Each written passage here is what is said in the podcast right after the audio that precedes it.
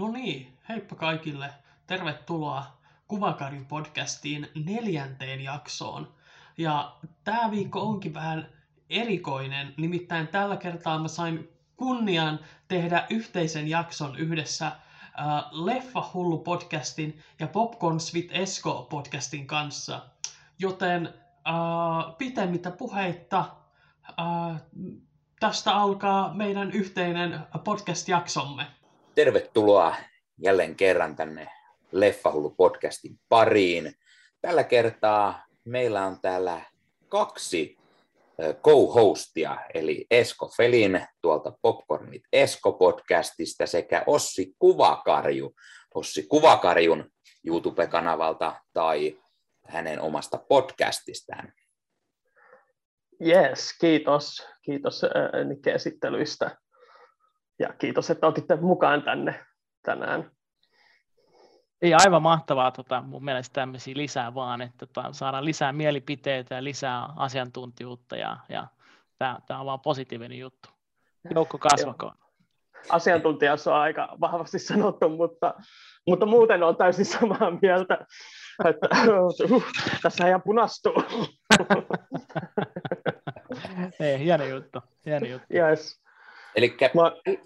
tällä kertaa meillä oli vähän tarkoitus käydä läpi tätä elokuvavuotta 2021 ja puhutaan, mitä elokuvia tuli tai mitä me näimme, niistä vähän mietteitä. Puhumme ehkä, jos on jotain omia top-suosikkeja tai inhokkeja. Ja ehkä lopussa vielä pieni katsaus, mitä ensi vuonna eniten odotamme.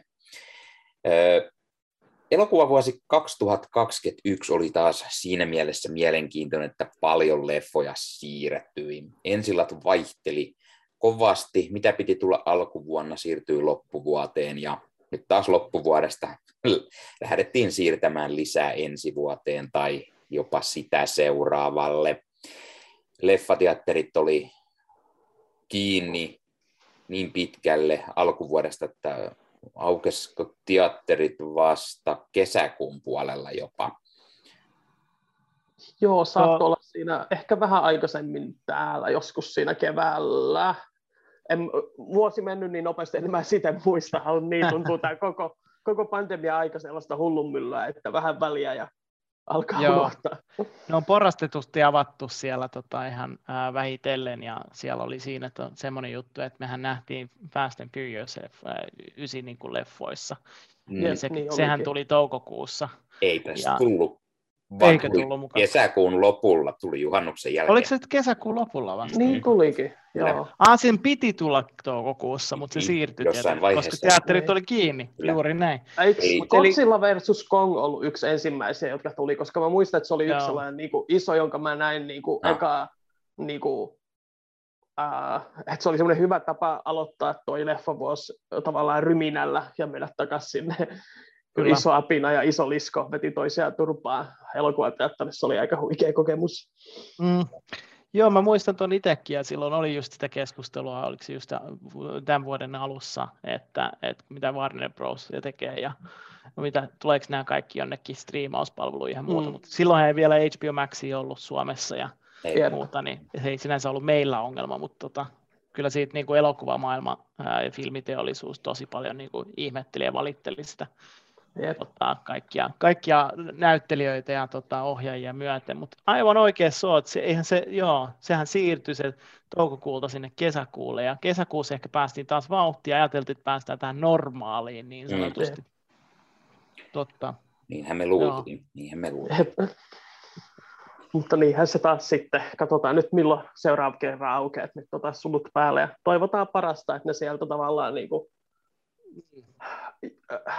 jos nyt saa henkilökohtaisen mielipiteen sanoa, niin ei, ei sitä kannata sillä lailla niin kuin ryminällä, että ottaa ne turvavälit takaisin sinne, olisi mun mielestä no. hyvä, koska mä itse ainakin tykkäsin tosi paljon ihan vaan muutenkin introverttina siitä, että sai vähän sitä hengitystilaa muiden mm. väliin, ja se oli, se oli toimiva systeemi. Kyllä.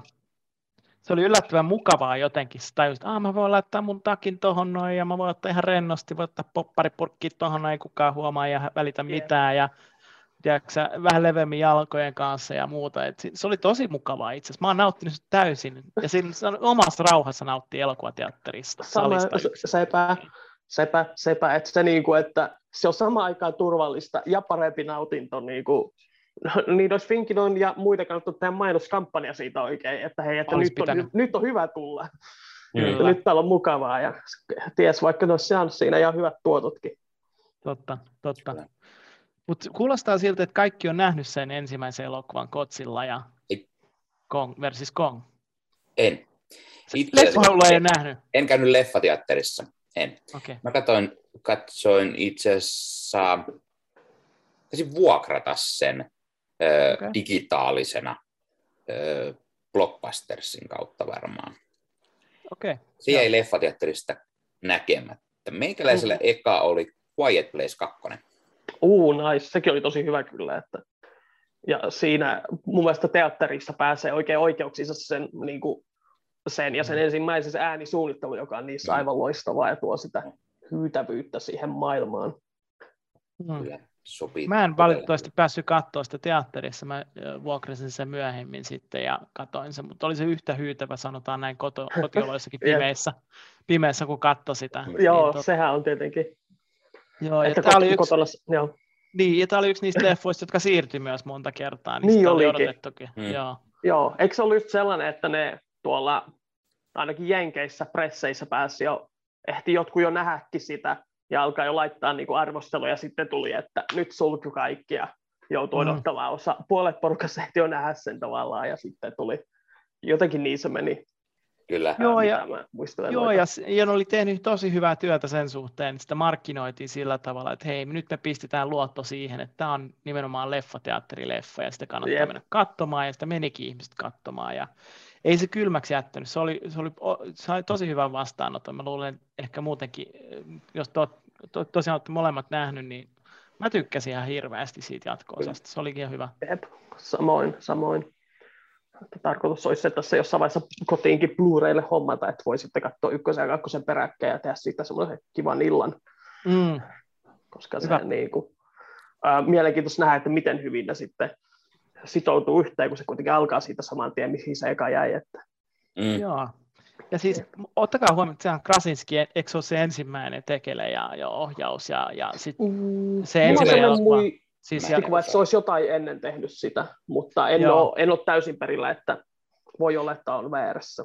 Mutta kaikesta huolimatta niin ihan huikea juttu ja, ja sit, jotenkin niin mä tykkään niistä ihmisinä myös, että nehän, äh, John Krasinski esimerkiksi pyöritti muistaakseni sitä uh, Some Good News uh, Networkia, joka sitten se myi niin sitten jollekin uutis, uutis tota, tämmöiselle mediakokonaisuudelle sitten pois, mutta siis ne on tehnyt siis paljon hyvää, ei pelkästään niin kuin koronan aikana, mutta muutenkin. Niin tuommoinen to, niin kuin, sit, sit leffasta kun puhutaan, niin musta on tosi kiva, että siinä oli edelleen se sama ohjaaja, hän ei ollut alun perin kai ymmärtääkseni ajatellutkaan, että se tekisi toista elokuvaa, mutta yeah. sitten niin, niin, kun häntä sitten pyydettiin ja nähtiin, että tässä on siihen mahdollisuus, niin hän no miksei. Sitten yeah. se vaan niin kuin, tuli sit luonnostaan se leffan jatkoosa sieltä. Jep, se ei tuntunut silleen niin kuin väkisin väännetyltä, vaan se tuntui just silleen hyvältä jatkolta sinne ja vähän lähdetään laajentaa sitä ma- maailmaa Kyllä. ja sitten äh, se on niin kuin, jollain tavalla arvostan sitäkin, että kun hän oli tavallaan niin kuin ohjaaja näyttelijä, hän mm. ei väkisin niin kuin sitten, toki hän siihen alkuun laittoi itse asiassa siihen flashbackiin, mutta ei muuten silleen väkisin pakottanut niin, äh, että nyt mun pitää omaa naamaansa takaisin sinne millään tavalla. Mm. Vaikka Kyllä. toki se voidaan sitten niin kuin, monet osoitti, osoitti ihan hyvin sen, että siinä aika paljon puhutaan, miten, miten hyvä jätkä se oli se sen hänen ahmonsa, että on siinä semmoinen oma semmoinen, mutta eihän se nyt ongelma ole, koska se kuitenkin toimii sille tarinalle. Ja täytyy, täytyy sanoa, että Krasinski onnistui siinä, miten tehdään hyvä jatko-osa. Että ehdottomasti, jos, jos tällä meiningillä, niin kannattaa sieltä sitten alkaa varmaan tekemään enemmänkin. Tähän hän oli tarkoitus tehdä jonkinlaisia spin-off-leffoja myös ja mm. Kyllä. jatkaa tätä, laajentaa tätä maailmaa, koska studio huomasi, että hei, kattokaa mitä sieltä tulee. Ja, ja, ja suunnitelmat on kovat. Ja, ja sehän löytyy nyt, se mm. löytyy nyt striimattuna, muistaakseni, onko se Paramountilta, kun se löytyy nyt muun muassa? Nyt Joo, en se ole ihan varma. Olla Paramountin leffa. Joo. Joo, näin. muistaakseni kanssa. Eli Paramount Plusasta oikein? sitten löytyy. Yes. No tuota, mitäs muita leffoja sitten tuli katsottua siinä? Alku No mä men- No mulla oli, mä, mä oon aina tykännyt Disneystä, niin äh, tääkin oli mielenkiintoinen, tämä Raija ja äh, Lohikäärme Joo. tota, elokuva. Mm. Ihan sen takia vaan, koska siinä oli sama juttu, tämä striimaussodat oli taas ikään kuin vähän lähtemässä käyntiin ja just se keskustelu, että nyt kun Warner teki semmoisia päätöksiä, niin Disneykin sitten periaatteessa teki semmoinen hybridijutun, että ää, se laitetaan se Disney Plussaan ja sinne leffateattereihin. Mm. Tosi Disneyllä on tietenkin se, että sehän sit maksaa sen parikymppiä mm. täällä Suomessa. Ja Kyllä, koska ei, Totta. se ei ole mun, mun tuli siinä mielestä ei ole Accessissa. Ah, sorry. Joo. Joo, Premiere, just se Premiere äh, Access, mikä olikaan. Musta se ei ollenkaan hyvä idea. Ei kun, anteeksi, se nimenomaan ei ollenkaan huono idea, vaan on hyvä idea mun mielestä se, että niin, koska on ihmisiä, jotka ei syystä tai toisesta viihdy elokuvateattereissa, ja sitten esimerkiksi, jos on vaikka isompi perhe, niin niille on paljon edullisempaa ostaa se sinne Disney Plussaan, kuin mennä katsoa sitä teatteria. Totta kai mulle yksittäishenkilönä se ei ole, se on paljon helpompi käydä katsoa sitä teattereissa, ja arvostankin sitä. Tosin meillä oli Tampereella se ongelma Rajan kanssa, sitä ei tullut ollenkaan noilla ää, alkuperäisversioilla, siitä tuli pelkki dupattu versio, niin sillä mä sitten itsekin odotin, että se tuli ilmaiseksi Disney Plussa ja katsoin vasta silloin, Niin kun just, se verran nirso niiden suhteen, mutta Joo, Disney Plusasta itsekin sen katsoin siinä vaiheessa, kun se kuuluu siihen tilauksen hintaan. mm, Ö, ei ollut niin kiire nähdä sitä heti, mutta Ei. toki meillä katsottiin lasten kanssa eli ihan dupattuna. aivan. Joo. Ty- mitäs muksut tykkäs siitä, oliko se niiden mieleen? Kyllähän siis he kai sitä parin otteeseen kattonut on ainakin. Joo, että ihan toimiva. Kyllä mäkin siis, niin kuin, sitten kun mä näin sen, tykkäsin ihan. Olihan se vähän semmoinen episodimainen, mutta Mm. ei se silleen mun mielestä haitannut hirveästi sitä menoa. Ja se oli tietenkin Disneyn tapaan aina tosi hyvän näköisiä noin niiden Mm. ää, animaation, tuon pääanimaatiostudion tekemät, että eihän siitä pääse mihinkään. Ja, Niin, ja täytyy nostaa hattua Disneylle, että ne uskaltaa ottaa tuommoisia riskejä uusien maailmojen kanssa ja, mm. ja muuta sellaista. Toki tässä oli tämmöinen aasialainen fusion ja fantasia jollakin tavalla niin kuin yhdistyi Mm. ja muuta.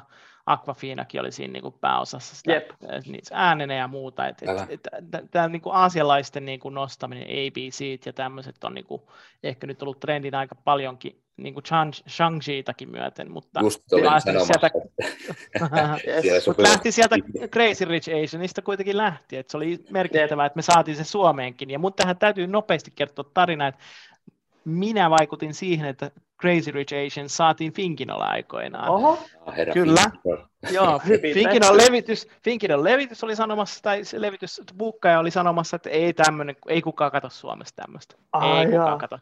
Ja mä olin sitten, onko se tosissaan, tämä on niin kuin yksi ilmiöleffa tällä hetkellä, se, kyllä se pitää Jep. Suomeen saada. Ja tota, sitten me keskusteltiin siitä ja sitten se lähti eteenpäin ja Mokaba Riviera, pikkuteatteri täällä Helsingissä Punavuoressa, Joo. Ei Punavuoressa kuin tuolla Kalliossa, niin sai, sai sen tonne noin ennen, ennen Finkinoa, mutta olin kuitenkin oikealla jäljellä. Mutta Jep, joo, jep. tämä vaan kertoo siitä, että Disney näkee, että on paljon Eli Esko, mahdollisuuksia. Esko vaikutti siihen, että saatiin Crazy Rich Asians Suomeen aikoinaan. Hyvin.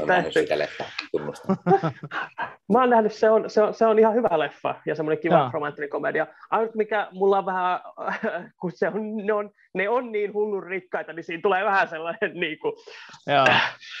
alkaa vähän niin kuin mun, mun, mun kurkussa pakottaa, että onko toi nyt niin kuin tarpeellista. Niinpä, tulee vähän niinpä. sellainen, että niin kuin, pojat lähdetäänkö ryöstöretkelle, mutta mutta se on mun ongelma, oma ongelmani, että ei, en, en mä sitä leffaa siitä syytä. Se oli hyvä kuitenkin. Ja siis, äh, ensimmäisiä, missä näki, näin tuossa, säkin mainitsit Aquafinan, ja sehän Mhm. mm-hmm. oli siinä kanssa. Ja, Se ja tosi si- hienosti siinä. Jep. Joo. ja sen jälkeen Kyllä. on ollut niinku yksi sellaisia niinku mun äh, suosikkipresenssejä silloin, tällöin, kun sen Mm. näkee jossain leffassa. Ja aivan hulvaton niinku mun mielestä se sen tyyli. Oh, Plus sitten todellakin. niinku, pari vuotta sitten myös niinku, näytti myös noin draamataitonsa siinä Farewell-leffassa, joka oli aivan erinomainen kanssa. Totta, totta. Joo, se on ollut kiva. Että mä toivon, että hän saa pystyä jatkossakin tekemään monimuotoisia rooleja, että ei vaan pelkästään se comedic relief niin sanotusti. Jep. Joo. Ö, Nyt su- Hypätäänkö takaisin tähän vuoteen 21 sitten? Joo, vähän, niin, vähän lähti, vähän lähti Sorry. Tämä on tyypillistä Popcorn with Eskoa, mä hyppään siellä sun täällä. Joo. Joo. Eli mitäs muuta meillä sitten tuli, mitä kävitte katsomassa? Itse täytyy mainita, että se mitä puhuttiin tuossa aikaisemmin, eli se Fast and Furious 9. Yes. Ja sehän nyt on semmoinen leffasarja, itse olen fanittanut sitä, varsinkin siinä vaiheessa, kun neljännen osan myötä tuli sitten takaisin Vin Diesel siihen pienen tauon jälkeen ja viidennessä saatiin oma suosikki Dwayne Johnson mukaan vielä, ai että. Ja nämä on sellaisia leffoja, että kyllä niitä tulee aina teatterissa käyty katsomassa, ne on juuri sellaisia oikein kunnon, menet sinne Finkino johonkin Aisenseen tai vastaavaan, niin ai että, siellä pärähtää kivat, kivat mo- moottorin jylinät. Joo, mä oon itekin, niin mua ei kiinnosta autot niinku ollenkaan, ja mulla oli hyvin pitkään sellainen, tiettäkö, että nuo Fast Furious näyttää niin tyhmiltä, ja eikä se nyt välttämättä väärässäkään ollut tämä mun ennakkoluulo. Oli. Siinä vähän ennen seiskaa mä vihdoin aloin, niin kuin, kun kaikki puhuu Paul Walkerista ja tällä lailla. Uh, uh, ja sitten mä päätin, että okei, no katsotaan ne läpi. Ja sitten mä huomasin niin kuin pikkuhiljaa, mä pääsin siihen sisään. Ja nyt mä oon niin kuin aivan tosiaan niin kuin itsekin aivan niiden leffojen fani. Ja siis niin kuin, siinä kun odoteltiin niin kuin teattereiden avausta, niin F9, eli Fast and Furious 9 oli tosiaan niin kuin yksi niistä korkeimpia odotuksia, että mä haluan nähdä teattereissa. Ja sitten tosiaan kun sitä pääsi katsomaan sinne, niin mä olin aivan niin kuin myyty, että oli just sitä täysin päätöntä, äh, fysiikan lait lentää helvettiin, äh, erittäin humoristista, mutta silti niin vilpitöntä menoa, jota mä siltä niin kuin sarjalta kaipasin, ja se oli just niin kuin, oh, kokin suudelma, että kyllä toimi mulle mun pitää tässä kohtaa tota, tunnustaa, että mä en ole vielä nähnyt kyseistä elokuvaa, ja mm. älkää huolehtiko spoilereista tai muuta. Ainoa, mitä mä oon kuullut jotain huhuja, että tämä tosiaan on tämmöinen aivot narikkaa leffa, ja tässä mennään jopa avaruuteen asti näillä autoilla. Mä en tiedä, pitääkö paikkansa, mutta niin kuin... Pitää paikkansa, ja se on niin hyvä! niin, tämä on just sitä, että, että niin kuin, kun aikaisemmissa ollaan niin kuin ollut panssariautoilla, ja, ja mitä nyt sitä kaiken maailman panssarivaunuillakin siellä liikenteessä, niin tämä menee koko ajan hullummaksi ja hullummaksi, kun se F10 ja 11 sieltä tulee, niin e, miten ne voi enää pystyä tuosta enää niin kuin päästä pidemmälle, en mä tiedä. Aikakone. Aikakone on seuraava. Tehdään Jurassic Parkin jatkoesikossa. Mutta meneekö, mut meneekö se johonkin haihurrikaanitasolle? Sitten se menee niin hullu, hullu kuriseksi, että kaikki on vähän niin kuin, että ei toi enää ole niin uskottavaa, tiedätkö? No, se, Mut... Mä väitän, että siis mun filosofia, mitä tulee Fast and Furiousiin, mä oon sitä mieltä, että ne personat oli aina siinä niin övereitä, että vasta siinä vitosessa, kun ne teki siitä tuollaisen toimintasarjan, vasta silloin se ö, muu elokuva saavutti sen personien tason, ja sen takia mun mielestä niin kuin, Fast Vitoinen on se, jossa se niin kuin, vihdoin löysi mm. itsensä se sarja. Mm. Ja sen takia niin kuin, ö, mä tiedän, että on niitä ihmisiä, jotka tykkää enemmän niistä ensimmäisistä, mm-hmm. ja hyvät heille, mutta mulle siis niin kuin, mitä päättömämpi, sen parempi. Ja musta on niin hauska, että niin kuin Vin Diesel itse, niin kuin, kun se uskoo siihen niin täysille, ja se on jotenkin niin miten se nyt sanoisi, omalla tasollaan siinä sen uskonsa niin leppo, että se vilpittömästi usko aikana, että uh, Furious 7 voisi saada Oscarin ja tällä lailla, niin kuin, siinä on jotain niin huvittavaa mulle. No sä, sä oot ehkä oikeassa tuossa näin mun mielestä siinä mielessä, että joo, että se, että ne, ne on kasvanut noihin rooleihin ja, ja eihän Fast and Furiousia pystyisi kuvittelemaan ilman Vin Dieselia ja näitä kaikkia muitakaan hahmoja. Et kun Paul Walker... on sellaisia leffoja, joissa Diesel ei ollut mukana. Fast joo. 2 ja 3 on ilman. Totta, mutta sitten kuitenkin se eheys, se, se tarina mm. kokonaisvalta on, on kuitenkin se sama, että me ollaan niin perhettä ja tämä, me pystytään tähän se. yhdessä ja mitä, mitä vaan pystytään voittamaan. Ja silloin kun Paul Walker kuori, mun mielestä kertoi, kertoi paljon siitä, miten ne näyttelijät otti sen niin no, koko maailma otti sen shokkina vastaan tietenkin, mutta niin kuin näyttelyt varsinkin, niin ne oli osa perhettä ja, yeah. ja tota, ymmärtääkseni Vin Diesel on osa, osa niin, tota, Paul Walkerin perhe-elämää aika vahvastikin vieläkin tänä päivänä. Että, Joo, et, tota, hehän olivat joo. niin toisensa lasten kummisetiä.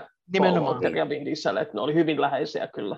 Niin ja mitä juttu oli, oli tässä tämän vuoden puolella, kun Valkerin tytär meni naimisiin, niin Vin Diesel hän häntä oli sitten saattamassa alttarille, että hyvin Hyvä läheisistä väleissä. Hyvä pointti. Mut F10 odotellessa, se on kuulemma tulossa. että, tota... on, on. mutta täytyy siis mainita vielä sen verran, että mm. itse katsoin tänä vuonna sen ensimmäisen osan, koska siitä on tullut kuluneeksi nyt se 20 vuotta. Kyllä, sekin leffa täytti 20 vuotta tänä vuonna. Ja Otsi. täytyy sanoa, että ei se oikein iskenyt. Se Joo, on, se ei ole. Eka, on, eka on vähän semmoinen, vaikka se on niistä ekasta kolmesta, se eka on se paras, mutta se, ne, ne on sitä autokilpailua, vaikka se oli silloin ihan tyylikästä ja jatkossa unohtaa oikeastaan kokonaan sen, millaisia ne alkuperäiset on, ja lähdettiin sinne kunnolla ylivetämään ne ja näin, mutta ne toimii jotenkin, ne on paljon viihdyttävämpiä, kun vedetään oikein kunnolla yli.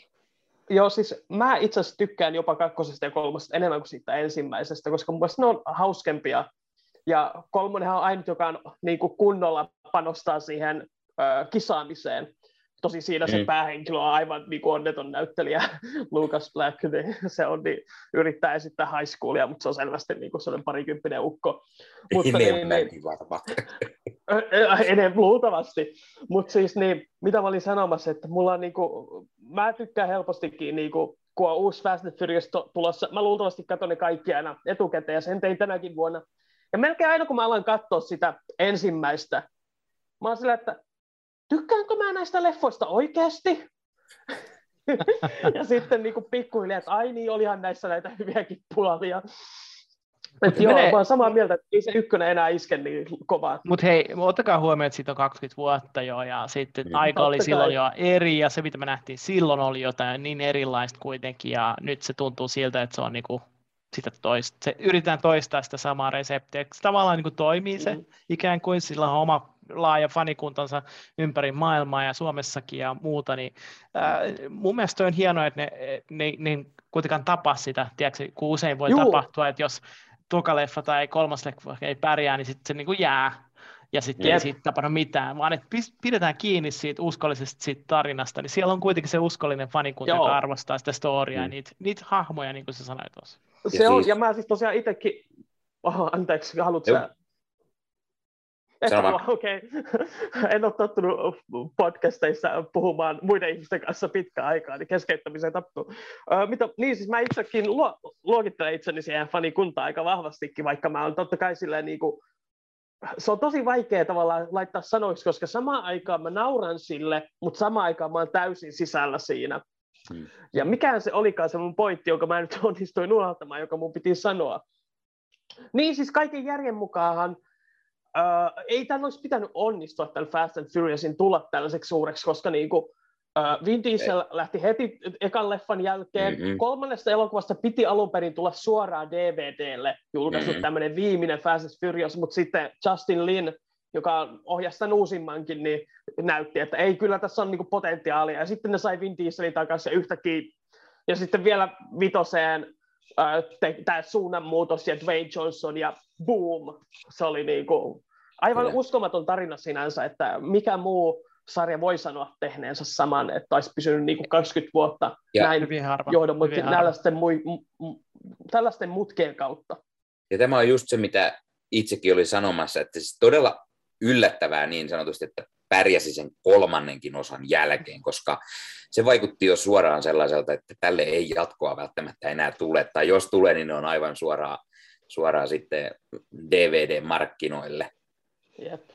Joo, ja mun mielestä siinä tehtiin fiksusti, että lisättiin koko ajan lisää porukkaa, myös semmoisia hahmoja niin sanotusti. Että, jep, jep. Eli toisin sanoen laajennettiin sitä universumia, missä nyt he elävät niin sanotusti. Ja sit, on, kun, ja tuotiin niitä legendaarisia näyttelijöitä lisää. Just Dwayne Johnson, Charles Theron, ja... Jason Statham. Siis oikeasti. Helen Mirren. Helen Mirren. Ja muut, niin joo, joo. Hyviä vetoja, ja tolleen se pitääkin mun mielestä tehdä ja rakentaa. Ja, kun miettii, ja miettii Marvelia, myös mm. jos vähän yrittää niin kuin, katsoa tätä, tätä niin kuin maailmojen rakentamista, niin Marvel tekee ihan samaa. Siis kun me kaikki rupesivat miettimään, kun Endgame tuli, eihän tästä tule mitään, jos siellä, mitä siellä oli, 27 hahmoa tai jotain tämmöistä. Mm. Että miten se on mahdollista, että tuommoisesta pystyy tekemään edes elokuvaa. Niin yep. tässä on vähän sama juttu. Sky is the limit ehkä vielä. Että F10, yep. Sitä vaan, yes. Se Mutta... on, kun se tulee sieltä niin, kuin niin vilpittömästä paikasta, tai vaikka ne onkin tällaisia suuria studioelokuvia, niin siinä on jotain sellaista, että ne oikeasti tietää, mitä ne on tekemässä, ne tietää, mitä niiden mm. yleisö haluaa, ja ne Just tietää näin. sen, mitä niiden yleisö ehkä ei välttämättä halua, mutta saattaa tarvita. Ja se on sellainen, mm. niin kuin, ne on löytänyt jonkun sellaisen maagisen äh, salaisen voiman, josta muut sitten studiot saa vaan unelmoida. Kyllä. Mutta tässä palataan vielä sen verran tähän F9, että mm. se ei oikein iskenyt itseään. Se oli vähän sen, semmoinen, joo. se oli vähän sellainen, että tämä on, tämä oikeasti jo aika puuduttava ja tämä on nähty. Vaikka siinä vedetään uudestaan ja tehdään, niin sitten sieltä tulee mm. niin paljon sitä saippua-sarja juttua mieleen jo, että Vin Dieselin hahmolla olikin veli, joka on mukana ja se on pahis, haha. Se, Ihan parasta. Se, se, se, se lyödään oikein kunnolla yli, mutta silti se jotenkin se ysi ei lähtenyt pyörimään sit omasta mielestä tarpeeksi enää. Joo, ei mä ymmärrän, mä ymmärrän, ei se kaikille, kaikille tietenkään voikkaan, mutta siis joo, mä olin ihan täysillä mukana, että enemmän mm. vaan tuokaa vaikka kaksosolentoja ja matkustetaan ajassa ja, ja siis onhan siinä, kun se yksi hahmo tulee takaisin kuolleista, niin on se aivan järjetön se tapa, millä sen mukaan tulee, mutta mä olin siltä, että joo, kyllä lisää tätä. Mutta, Mutta sen lisäksi se tehtiin jo aikaisemmin kerran, mikä on vähän niin kuin, että come on. Se on totta. Se on Leffa hullu, sun on pakko varmaan myöntää, että sä kuitenkin menet katsoa se F10, vaikka F9 ei ollut se. kai. Nimenomaan, nimenomaan. Tämä on just se pointti. Isolta screeniltä ensi iltaan ja vitu isot popcorn, anteeksi, äh, erittäin isot popcornit mukaan.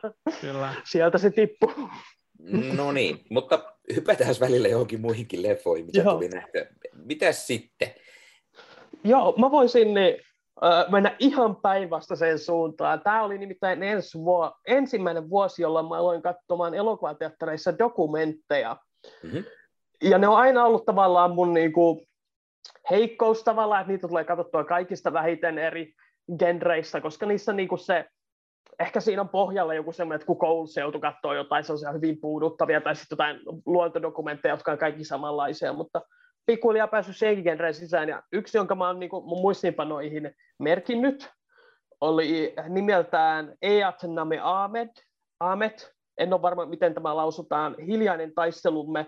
Suvi Westin tekemä dokumentti, joka kertoo tästä niin, niin käytännössä siitä, millaisia ongelmia Suomen saamelaiset kohtaa tällä lailla, millaisia niin kuin, kiistoja niillä on valtion kanssa, ja tällainen, niin kuin, se oli todella niin kuin, voimakas ja tällainen niin kuin, informatiivinen dokumentti. Et se oli hupaisa, kun siellä niin, mä näin sen niin kuin, monta viikkoa ensi jälkeen, ja siellä Tampereen pienessä Niagarassa oli mun lisäksi vain yksi toinen ihminen, mutta niin sen näytöksen jälkeen niin, ä, mä kohtasin sen ihmisen ja melkein yhteen ääneen sanotaan, että joo, tätä pitäisi näyttää koulussa, että se oli niin hyvä sellainen, niin kuin, öö, koska suuri osa, niin kuin, öö, miten se sanoisi, niin kuin valtaväestöstä ei tiedosta näitä asioita, joten niin kuin, se oli mun mielestä sillä lailla niin kuin hyvin valaiseva ja tärkeä kokemus, että vahvat suositukset, Eat Name Aamet, hiljainen taistelumme. Kuulostaa mielenkiintoiselta. Itsellä on vaan se, että no, leffateatterissa en varmaan ole Joo. koskaan dokumentteja käynyt katsomassa. Mutta muutenkin meikäläisellä yleensä ne dokumentit on aina sellaiset, että ne liittyy jollain tavalla elokuviin tai, tai niin kuin näyttelijöihin, ohjaajiin, tämän tyylisiä tai elokuvien tekemisiin. Tämän tyyliset dokumentit on ne. Toki luontodokkareita joskus mutta, tai jotain muuta, mutta yleensä aina liittyy jollain tavalla johonkin leffoihin. Jep. Ymmärrän hyvin, laittaa... koska se... Joo. Joo, mun pitää laittaa tuo korvan taakse tuo elokuva, koska toi on mun mielestä nimenomaan dokumentin tehtävä herättää ää, tota. Ää, tärkeitä aiheita eloon ihmisten, Joo. ihmisten tietoisuudessa, että ne ymmärtää, että mitkä on niin tärkeitä asioita. Et.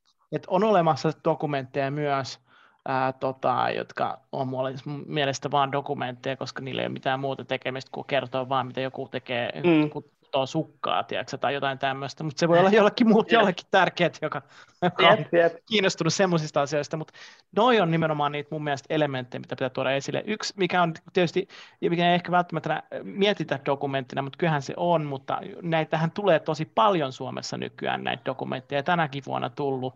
Jos näin, tämän, elokuva, tämän vuoden elokuvista puhutaan, Ää, niin, ää, tota, tänä vuonna on esimerkiksi ollut Tunturin tarina, joka on jatkoa mm. sitten kaikille näille, mitkä on ollut tosi suosittuja Suomessa. On Järven tarinaa ja mitä näitä muut on, Metsän, muista, Metsän tarinaa ja kaikkea tätä. Todella hieno tuomaan taas sitä luon, Suomen luontoa esille hyvin mielenkiintoisella mm. taidokkaalla tota, sinemaattisella tavalla. Ää, ja sitten näitä muitakin. On Alvaro Allosta on tehty dokumentti, syksyllä tuli tuossa noin, joka aloitti tuon, tota, no just ennen kuin meni taas kiinni teattereita tuossa noin välissä ja porastettiin niitä ja muuta, mutta se oli hyvä, että niitäkin tuli. On toki paljon muitakin, mitä, mitä saatiin. Mutta tämä kertoo vaan siitä trendistä, että suomalaiset osaa oikeasti tehdä hyviä, laadukkaita dokumentteja. Mm. Ja tota, kohta voidaan puhua myös siitä, että mitä tämä tarkoittaa niin kuin elokuvan tekemisen puolelta. Me ymmärtääkseni saatu aika paljon palkintoja ja ollaan ehdolla aika monessa tämänkin vuoden elokuvasta. Se on, se on hienoa. Ja mä, haluan, mä luulen, että toi Eatname Aamet, että se saattaa olla tuolla Yle Areenassa. Mm, en okay. tiedä, onko vielä, mutta pari kuukautta sitten mä näin, niin kuin, että sitä mainostettiin, että hei, nyt on leffa Yle Areenassa. Että Hyvä vinkki. Kannattaa sieltä lähteä googlailemaan, että ilmaiseksi saa katsoa hyvin omalla ajalla. Niin Tosi hyvä vinkki. On, yes. Yes. No tota, mitä Eskolta löytyy sitten jotain mitään? No, no mähän hankin sen Disney Plusan silloin, silloin, kun se sai silloin hyvällä hinnalla ja muuten, ja mä oon sitä kautta katsonut, toki käynyt elokuvateattereissakin, niin mä oon sitä kautta seurannut tänne vuoden elokuvia aika vahvastikin, ja tietysti Netflixit, ja äh, mulla oli yhdessä vaiheessa, mä laskin viisi, viisi striimauspalvelua tästä näin, nyt mä alan niitä vähän tiputtelemaan, koska niissä kaikissa ei ole koko ajan kuranttia elokuvaa on, koko ajan tulossa. On. Mutta ehkä mulle mikä jäi alkuvuodesta mieleen oli toi Luka, minkä mä katoin mun lasten mm. kanssa. Mm. He tykkäsivät siitä tosi paljon. Ja täytyy sanoa, että suomalainen ääninäyttely on parantunut merkittävästi kymmenen vuoden aikana. Okay. Se on todella laadukasta suomalainen ääninäyttely.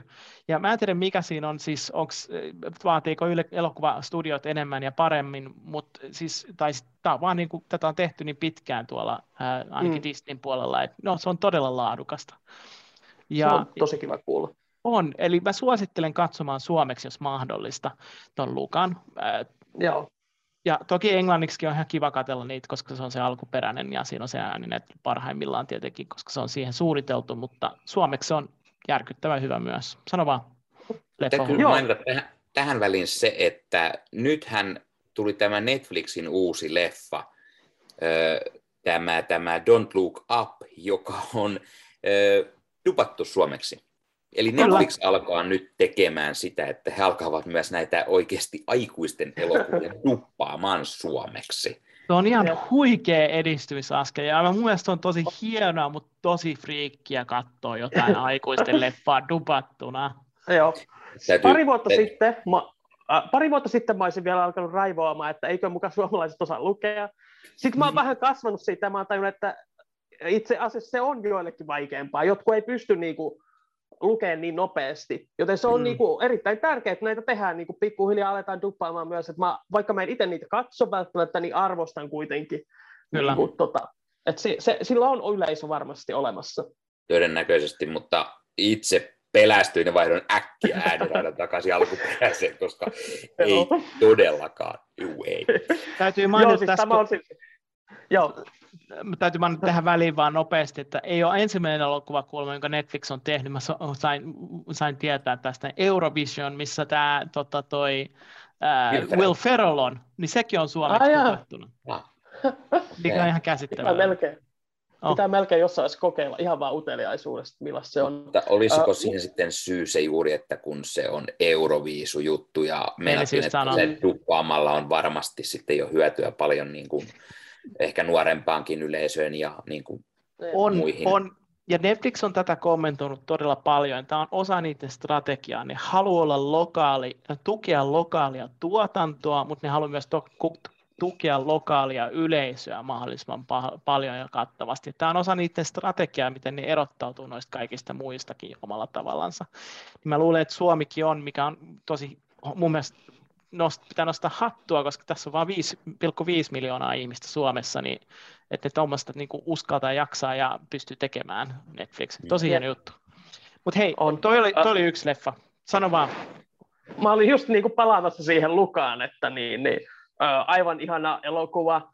Äh, Mm. Ja mä nyt tässä vähän niin sanon, että äh, se saattaa, saattaa olla mainittuna erässä top 10 listassa, jonka mä julkaisen tässä luultavasti samoihin aikoihin kuin tämänkin videon päivää tai päivää ennen tai jälkeen, että siellä on sitten muutama lause siitäkin minulla, että aivan siis ihana Joo. leffa Luka. Siis, joo, jos etsii semmoista kivaa piirteitä kesäleffaa, niin toi oli just semmoinen. Jep. Et sitä uskaltaa katsoa, kyllä, aikuisenakin katsoa. kesäleffa. Just näin. Jep. Ja sitten ehkä mitä mä odotin koko sen alkupuoli vuotta, siinä oli, oli tietysti Black Widow. Kyllä. Niin, Kyllä. niin Black Widow, kun se tu- tuli leffaan, niin ää, tota, ja se tuli myös tietysti Disney Plussaan samanaikaisesti, ja sen jälkeen, siinä. ää, joo, ja sitten tämä päänäyttelijä, ää, tota, Scarlett Scarlett Johansson on sitten haastanut oikeuteen Disney, kun ei ole saanut siitä sitten välttämättä rahojansa, vaikka saikin siitä kuitenkin, Mm. mitä sen 20 miljoonaa, mutta anyways, niin tota, Black Widow oli todella hyvä mun mielestä jatkoosa, siis kaikkeen tähän, mitä ollaan odotettu, että miten Marvel jatkuu eteenpäin, ja mä odotin sitä innolla, eikä se pettänyt mua. Siinä on omat ha- tietysti heikkoutensakin myös, mutta taattua semmoista Marvel-raatua, mitä mä halusinkin. Mä Jep. tykkäsin. Munkin katsojat tietää, että mä oon aivan valtava MCU-fani, ja mä tarkoituksella itse asiassa en laittanut mun muistiinpanoihin yhtään Marvel-elokuvaa, enkä myöskään niin sit mun siihen top-listaan, jonka mä tein myöhemmin, koska muuten ne veisi niin paljon tilaa, koska äh, kaikki Marvel-leffat, joita tuli tänä vuonna, mä rakastin niitä aivan suurettoma, su, suunnattomasti, ja mun suosikki niistä on se, joka taitaa olla suurimmalle osalle inhokki. Mm, Eternals. Varmaan arvaatte mikä, kyllä. Eternals. Ai vitsi, Ja Eternals. Täytyy, täytyy tähän mainita heti sellainen, kun nyt mainitsit Eternalsin, niin tänään juuri näin Facebookissa sellaisia, kun ihmiset kyselivät, että pistäkää järjestykseen kaikki Marvelin tänä vuonna tulleet, eli niin leffat kuin nämä Disney Plus-sarjat, joita tuli viisi, niin ö, rankatkaa ne, ja kyllä se Eternals on lähes kaikilla pohjilla, mutta itse en ole samoilla linjoilla, se ei ole pohjalla. Sen lisäksi, että ö, tänä vuonna tulleesta Marvel-leffoista ja sarjoista, niin omasta mielestä yksikään ei ole alle kasin. Mm, Kun arvosanoja olen kaikille antanut, niin, niin kaikki on kasia ja siitä ylöspäin. jep. Tämä oli aivan uskomaton vuosi niin kuin Marvel-fanille ja nörtille yleensäkin. Siis viisi Disney Plus-sarjaa, neljä elokuvaa, viisi jos laskee Venomin. Aivan niin kuin, Mm. siis uskomatonta, että saadaan niin kuin, siis Marvel olisi voinut lopettaa Avengers Endgame, mutta ne sanoivat, että ei, meillä on vaikka vielä mitä hahmoja ja tarinoita kerrottavana. Ja tänä vuosi mun mielestä todisti sen, että niin onkin, ei, ei, ei ole niin kuin mitään syytä lopettaa pitkään aikaan. Ja mä oon ollut aivan niin kuin, onnenkukkulainen, kun saa näitä, varsinkin tämä niin TVC-laajentaminen, niin kuin, että elokuvatason niin kuin, toimintaa telkkarissa saa nuk- niin, keskiviikkoaamuisin aina herätä ja aloittaa päivän sellaisella, niin ai että se on ollut niin kuin, Ja täytyy, täytyy mainita sen verran myös, että se on myös hienoa, että nämä sarjat on otettu tähän samaan MCU-universumiin, ne tapahtumat jatkuu. Ei nyt spoilata mitään, mutta Hawkeye varsinkin, joka on ottanut näitä aiempia leffoja ja muita huomioon, niin tekee todella hyvää jälkeä.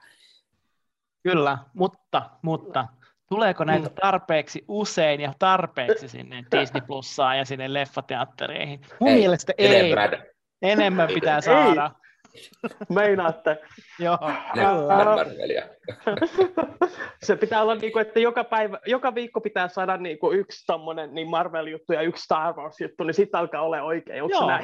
Joo, näin se pitäisi mennä. Ja tämä on vaan mun henkilökohtainen mielipiteeni, mutta mä oon ehdottomasti sitä mieltä, että pitäisi mennä sinne Netflix-linjalle, että kaikki vaan julkaistaan saman tien, että saa binge-watchata kaikki, Aha. mitä haluaa ja tarvitsee. Mä en, Ei. mä en jaksa odottaa. Ei. Ei. Itse olen en taas sitä mieltä, että se on hyvä.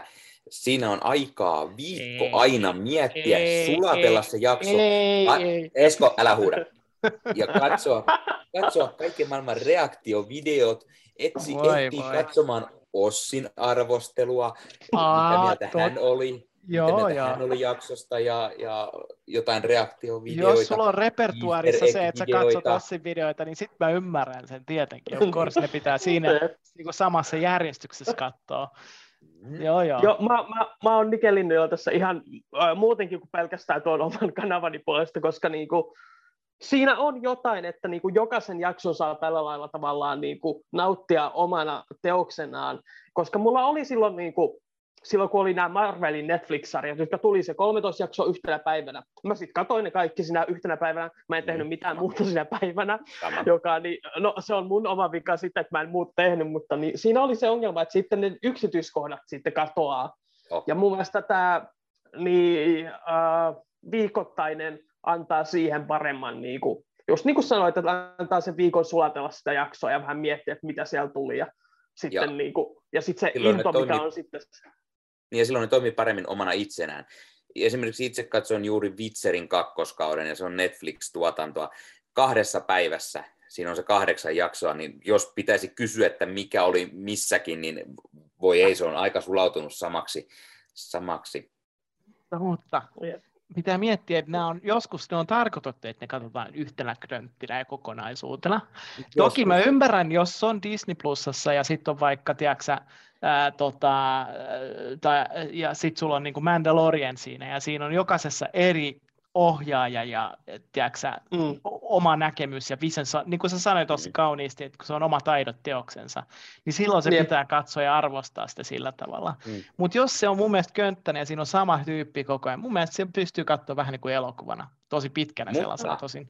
Mutta mitä jos siinä toimii hyvin myös se, että kun katsot sen viikoittain, eh, odotat aina ja näet sen, sitten kun sä oot katsonut, niin sitten on hyvä sellainen, että hei, nyt tämän voi katsoa jossain vaiheessa kokonaan uudestaan ja vaikka sitten putkeen. Ja millainen kokemus se sitten sillä kertaa on. Totta, mutta kenellä on aikaa? Leffahullulla selkeästi. Sepä siinä onkin, kun nyt pitäisi katsoa taas näitä, näitä uudestaan, näitä Marvelin Netflix-sarjoja, niin ei ole aikaa. Et liikaa tulee uutta koko ajan, noiden vanhoihin, niiden parin Ei, kun lisää pitäisi tulla ja- vaan. Niin, te just sanoitte, että haluatte lisää viikoittain Kyllä. ja pitäisi tulla jotain uutta, mutta sitten ei ole toivoa siitä, että ehtisi aikaa katsoa ne uudestaan. No, Sen takia, leffahullu, mä käyn, Mikä siinä? mut sen takia mä käyn juttelemassa Doctor Strangelle, jos, mä, jos se voisi vähän auttaa tässä. mm, No niin, mm. sieltähän se tuli. Hei, palataan taas näihin leffoihin. Mä, Joo. mä, jat, mä jatkan tätä mun listaa, mitä mulla oli. Mä en, tai siis Yes. mä Mä kysyn, sano vaan. Ajattelin olla härski ja mä varastan tästä sun, sun Black Widowstas ja mä hyppään DCn puolelle. Oho, Oho. Eli, okay. eli James Gunn teki oman versionsa Suicide Squadista, eli leffa nimeltä T Suicide Squad.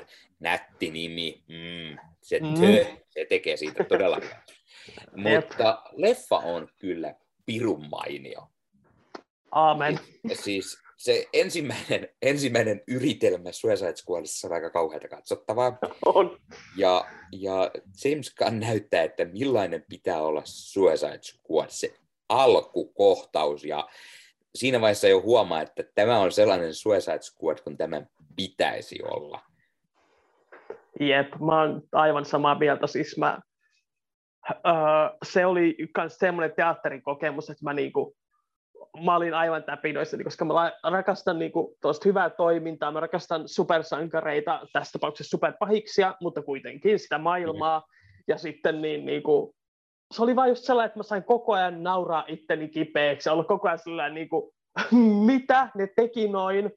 Ja siis niinku, No, tämäkin elokuva saattaa ilmaantua sille eräälle listavideolle, jonka olen tekemässä. Ainut niin kuin, moite, mikä mulla on tämä elokuva, että joku muu kriitikko sanoi erittäin hyvin, että tämän Starron, tämän suuren tähden, sen olisi pitänyt olla stop motion hahmo, niin se olisi tuonut sellaista vähän sellaista karuutta siihen, joka olisi toiminut ihan törkeän hyvin. Mutta muuten niin kuin, aivan niin kuin, loistava. Ja siis ylipäätään se, että siinä on Starro, tällainen valtava tähti, Kaiju on aivan niin kuin, me saatiin se elokuvateatteriin, joku maksoi siitä mitä 200 miljoonaa, että ne teki tuollaisen elokuvan, niin kuin, mikä tämä maailma on, jossa me eletään, aivan niin kuin loistava. Kyllä. Kyllä, siis mä oon, mä oon samaa mieltä. Mä tykkäsin siitä sen ensimmäisen flopin jälkeen, niin että ne uskalsi ensinnäkin pitää hauskaa tällä brändillä, ja sitten tuoda just sitä, mitä siihen niin tarvitaan. Se pelasti DC, ja nyt kaikki odottaa, että mitä tulee seuraavaksi. Ää, ja, ja ei, ei, ei sekään mikään täydellinen tekele oli, mutta mut se kertoo tästä James Gunnin, James Gunnin tota, ää, tota, nerokkuudesta, jos miettii, että hän on tehnyt, kuten tiedätte, Marvel-elokuviakin, niin sekin oli aika mestariteos se itsessään. Guardians of the Galaxy, kun se tuli sitten, ja sitten hän tekeekin näitä muitakin jatkoosia ja tämmöisiä, mikä on hieno juttu.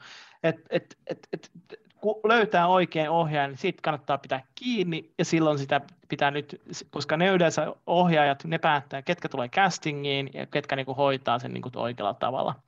Et kaikki kunnioitus Will Smithia kohtaan, mutta mun mielestä oli jo hyvä, että hän ei ole enää DCs. Uh, mua, mulla ei ollut Will Smith-ongelma siinä alkuperäisessä okay. elokuvassa. Hän oli yksi niitä harvoja hyviä asioita siinä, siinä kilossa. No, se oli hyvä yritys, se, ei vaan, se dynamiikka ei mun mielestä toiminut. Will Smith on hyvä okay. näyttelijä, sitä en tarkoita, Joo. mutta se dynamiikka ei vaan toiminut. Ja toi on se tärkeää, että toimiiko näyttelijöiden dynamiikka mm. ja saako mm. ohjaaja siitä kaiken irti. Niin ja siis, Joo, ja tässä, siis niin kuin tässä leffassa oli aivan uskomaton dynamiikka. Siis tässä, tässä, tässä leffassa siis se, se John Cena ja Idris Elban, ne, ne, ne hupailut siinä, ja ai että se on, se on niin loistavasti tuotu, ja sitten, sitten kun siihen tulee mukaan jo, jotain muita hahmoja, ja tulee Margot Robbie ja näin, niin ai että ja, se vaan toimii niin hienosti. Ja Stallone esittää haita. Joo, siis... Mi- Tällainen tästä, tästä, idiootti ja oh tästä, täytyy, tästä täytyy mainita Hyvä. hauskana, kun kuuntelin podcastia, jossa oli Stallone vieraana.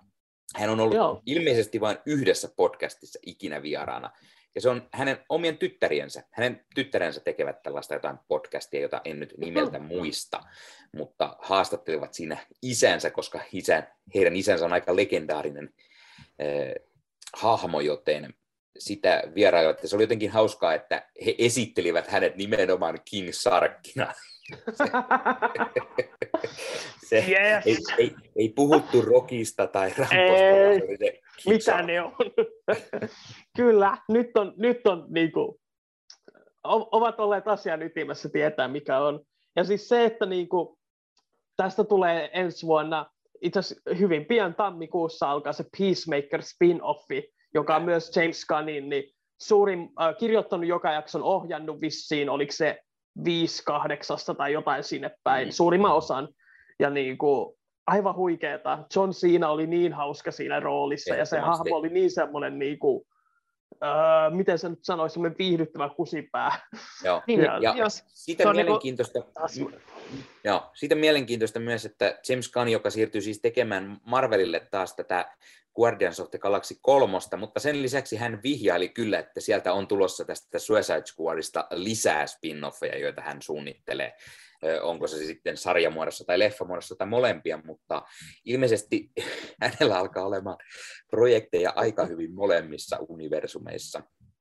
Ei, mutta on muista tosi hyvä juttu. Ja John Cena on löytänyt Peacemakerissa sen, mitä Ryan Reynolds on löytänyt Deadpoolissa. Eli ne on niin tehty toisillensa ja mun mielestä tosi hienoa, että tämä jatkuu. Ja, ja hieno merkki siitä, että mitä Disney on onnistunut tekemään spin-offeilla, niin DC yrittää tehdä vastaavaa. Niin Tämä, että just opitaan siellä dc rakentamaan niitä storeja ja universumia, niin se on just se juttu, oikea suunta. Mä oon tosi iloinen ja, tästä ja leffasta. Ja niin kuuluukin, se on, se on hyvä, että DC tajuaa, vaikka heillä edelleen on pakka hieman ehkä sekaisin, kun he ei aina tiedä, mitä he aikovat tehdä, ja siellä on monta no, rautaa se johtuu, se johtuu, että siellä ei ole sitä yhtä henkilöä, joka ottaa sitä visiota ja mm. rakentaa sitä. Se johtuu ei, siitä. Mutta taas... mua ei haittaa mua ei haittaa se, että ne on vähän erilaisia kuitenkin, että niillä on tällä, että ne ei mm. yhtä sidoksissa ole ne niiden hahmot, siis ne saa vähän, vähän kokeellisempia, että niissä on sinänsä se auttaa, että öö, niillä on ehkä vähän monipuolisempi se tarjonta tavallaan, että The Suicide Squad on ihan erilainen kuin Shazam, joka on ihan erilainen kuin Aquaman, ja sitä mm. mä arvostan, mitä, siitä, mitä ne on viime aikoina tehnyt. Mm. Totta. Hyvä pointti. Hei, jatketaan tota eteenpäin. Mulle tuli tuossa noin mieleen, että näittekö te luokkakokous kolmosta? Kyllä. En, en nähnyt, en ole okay. katsonut yhtäkään niitä. Mä en ole katsonut yhtäkään niistä myöskään, Ossi, eli ei kannata välittää. Sen takia meillä on Leffahullu täällä, joka on asiantuntija, nähnyt kaikki elokuvat, mitä tänä vuonna on tullut.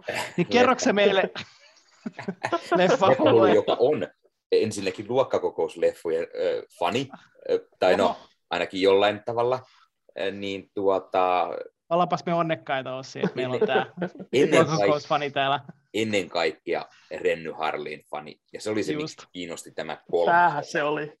Eli, Just näin. Eli Kerro Renny, meille lisää. Renny Harlin puikkoihin tähän kolmanteen osaan.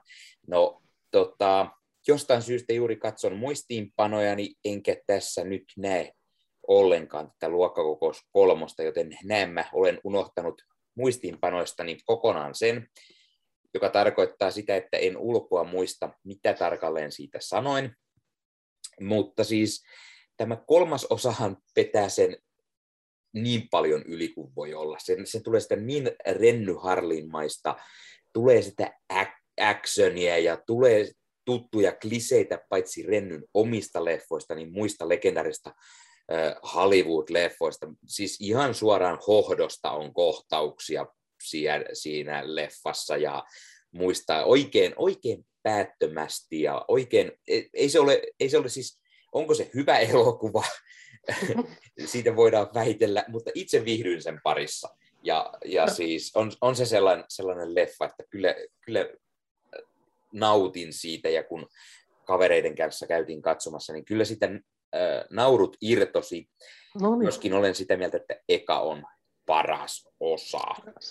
Näin. Ja sitä eka menikin katsomaan yli puoli miljoonaa suomalaista, ja tätä nyt meni varmaan muistaakseni vähän alle 200 000 katsomaan, vai koronasta huolimatta? Meinasin sanoa, että iski kuitenkin sen verran siihen pandemia-aikaan, että ei ollut helppo varmaan, että muuten olisi saattanut ei. enemmänkin olla. Mutta mitä mä kattelin niin Finkin on sivuja aina silloin tällöin, niin kyllähän se pyörii aivan törkeä pitkä, että selvästi mm. se veti porukkaa silleen, mm. että ne näytti sitä varmaan niin tuossa vielä muutama viikko sitten.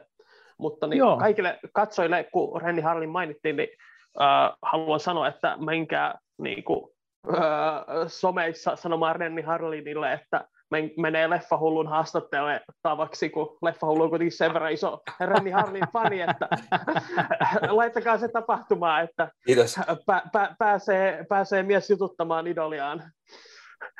Kuulostaa tosi hyvältä. Tätä, tätä, tätä odotetaan, kiitos Ossi. Kyllä. mutta, He, mutta... Itse en ole varma, onko nähnyt yhtäkään leffaa herralta. No, Päijät kakkonen ja... Sen on joskus nähnyt kauan mm. sitten, ja joku me katsottiin koulussa varmaan joskus vuonna Nakkia muusi, mutta... Itse katsoin Päijät kakkosen, niin juuri hyvä joululeffa. mutta, He... Mutta Joo. mainitaan nyt pikaisen se, kun puhutaan Renny Harlinista, niin Rennyllähän tuli tänä vuonna muitakin leffoja. Ja ah, yksi, yksi niistä on The Misfits, jonka katsoin, äh, no itse asiassa vuokraus. Vuokrasin sen tota, Blockbustersista myös. Halusin katsoa Renny-leffaa ja katselin sitä kaverin kanssa, kun hän oli käymässä. Ja, ja siis tämä on tällainen äh, heist movie, eli tämmöinen ryöstöjuttu. Ja, ja siinä on tämmöinen porukka, joka päättää, että tehdään, tehdään jonkunlainen ryöstö, ja tarvitaan legendaarisen tällaisen ryöstöjen suunnittelija apua, ja sehän on siis Piers Brosnan. Ja, ja Piers Brosnan ja Renny, niin itseäni kiinnosti todellakin, että miksi ei. Tämä on tätä Rennyn uudempaa, eli sen jälkeen kun hän lähti Kiinasta pois. Ja tämä on tehty tuolla, tuolla Arabi-emiraateissa. Eli sieltä Suomelta saatu rahoitusta ja näin poispäin, mutta ei se kyllä missään tapauksessa hyvä leffa ole, vaikka kuinka Renny-fani. toivottavasti jos Renny tätäkin joskus katsoo, niin sori, se ei ole hyvä leffa. ei, ei missään tapauksessa. No sinänsä sääli, koska mä odotin ainakin trail- trailerin pohjalta jotain ihan muuta, mitä mä sitten kuulin, ja, ja se sai vaan Rotten Tomatoesissakin vaan 19 prosenttia, niin voi kuvitella, että ei hirveän hyvä leffa niin, On siitä joku sitten tykännyt kuitenkin. niin joku on. joku niin, on. Niinhän se toimii. No, mutta, mutta onhan Rennyn uralla niitä huonojakin leffoja niin sanotusti, ja, niitä, jotka, ja sellaisia, mitä moni vihaa, mutta itse pidän, joten kyllä se on aina makukysymys kuitenkin. Että... se on. Hei, kotimaisista elokuvista puheen ollen, siellä on, itse en ole vielä kerännyt näkemään tätä, mutta mä, mä annoin mun vaimolle vapaa yksi ilta ja sitten mä annoin hänen mennä katsomaan se kaveran, just minä annoin. siis vaimo otti sen ja sanoi, että sinä hoidat lapset. Ja, ja sitten peruna-elokuva kuulemma oli todella okay. yllättäjä ja hyvä kotimainen komedia. Okay. Oletteko te sattumaisin nähnyt tämän elokuvan, niin voitteko te suositella sitä? En ole valitettavasti nähnyt, mutta mäkin kuulin jotain, niin, kuin, niin se oli, mun äiti sanoi, että se oli joko menossa katsomaan, tai sitten se kävi katsomassa. Se taisi olla, että se oli menossa katsomaan, mutta että se oli kuullut kanssa, että se olisi niin kuin hyvä. Joten valitettavasti en ole nähnyt, mutta niin, niin pitää ehkä vilkasta Lait, jossain vaiheessa. Laittakaa se listalle, laittakaa se listalle, vuokratkaa, ihan mikä se onkin, mä en usko, että se löytyy, varmaan löytyy Siimooresta jo ne. tällä hetkellä, mutta tämä on tosiaan niin kuin, äh, Joona Tenan ohjaama äh, ja sitten Pekka Pesosen käsikirjoittama elokuva, ja tässä on tietysti äh, pääosassa äh, tota, äh, Joonas Nordman, ja mun mielestä ihan niin kuin, mä, mä halusin nähdä tämän ihan niin kuin trailerinkin pohjalta si, siinä mm. mielessä, koska tässä on ajatuksena, että tehdään vähän niin kuin, ei pilaa, mutta hyvällä huumorilla tätä startup-kulttuuria viedään tuonne keskiajalle, jossa ja Joonas Nordman keksii perunan ja lähtee sitä sitten franchisaamaan sitten. Että miksi, miksei nauris vaan peruna, ja kaikki on ihan, että ei tostu kyllä yhtään mitään tuosta perunasta. Niin päättävän hauskalta, että se pitää jossain vaiheessa koittaa katsoa. Joo, Joo. samaa mieltä, kuulostaa tosi hauskalta, ja keski keskiajasta mä saankin itse asiassa aika näppärän aasinsillan, että... Ossi käytti Green... mun aasinsillan, no.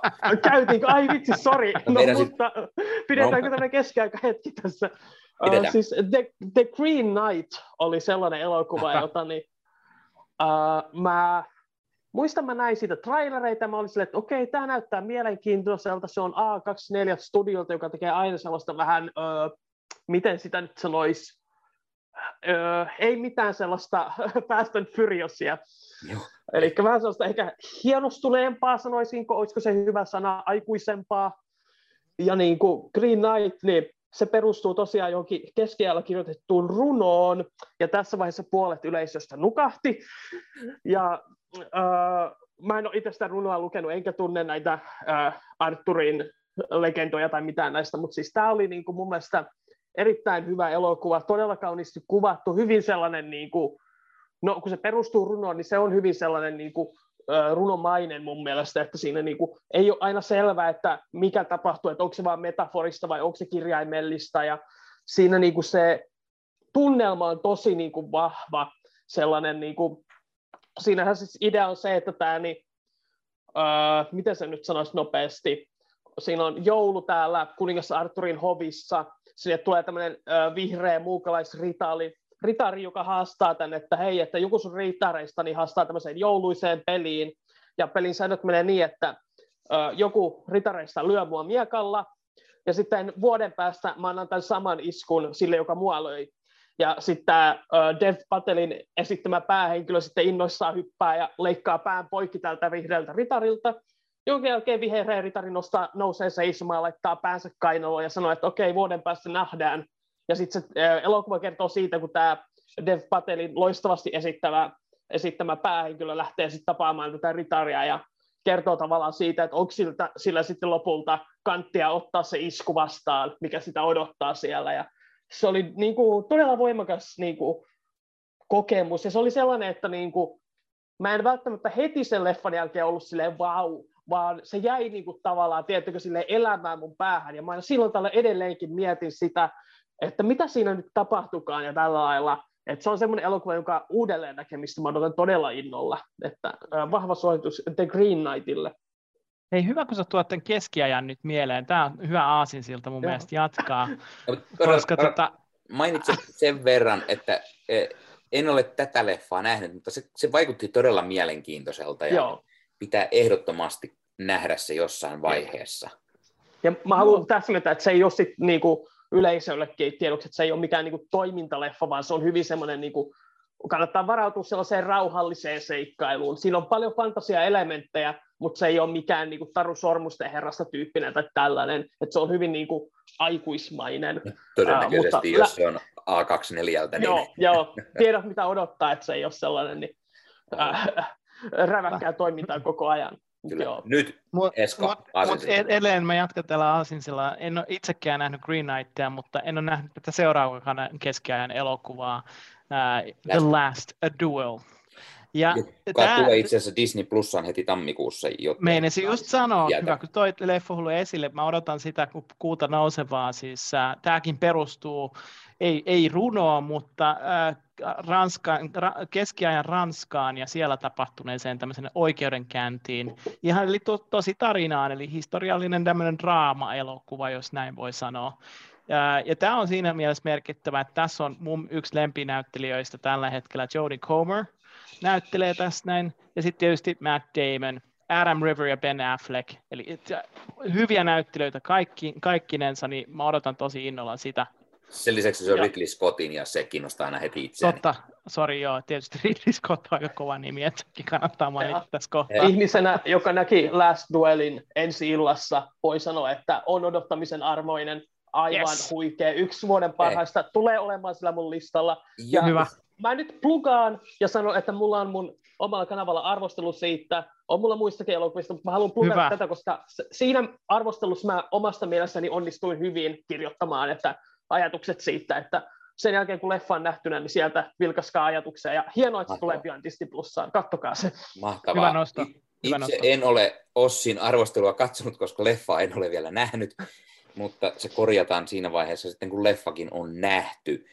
Ja ja täytyy, täytyy sanoa sen verran, että kun se tosiaan tulee, en muista ulkoa, olisiko ollut 19. päivä tammikuuta, kun se sen Disney Plussaan tulee, niin ehdottomasti pitää katsoa. Mutta nyt on meikäläisen vuoro sitten käyttää aasin siltoja. Ja, ja Ridley Scottista puhuu... leffa. Ei, vaan Ridley, Scott. Ridley Scottista puhuttiin, okay. eli ihan loppuvuodesta tuli House of Gucci.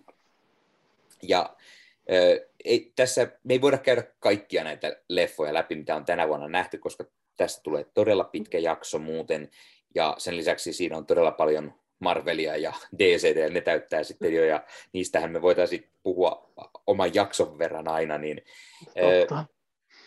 Ridley Scottin House of Gucci, joka siis kertoo tästä legendaarisesta vaatemerkki Gucciista ja sen tausta tarinaa niin sanotusti kävin katsomassa elokuvan lehdistönäytöksessä ja täytyy, täytyy mainita sen verran, että kävin katsomassa sen ö, samana päivänä muistaakseni kuin Ghostbusters Afterlifein, joten tuota, hyvin erilaisia leffoja, leffoja, vaikka molemmista pidinkin. Ö, mutta House of Gucci on todella, todella mielestäni hyvä elokuva ja, ja siinä on todella hienoja roolisuorituksia. Jälleen Eskon mainitsema Adam Driver.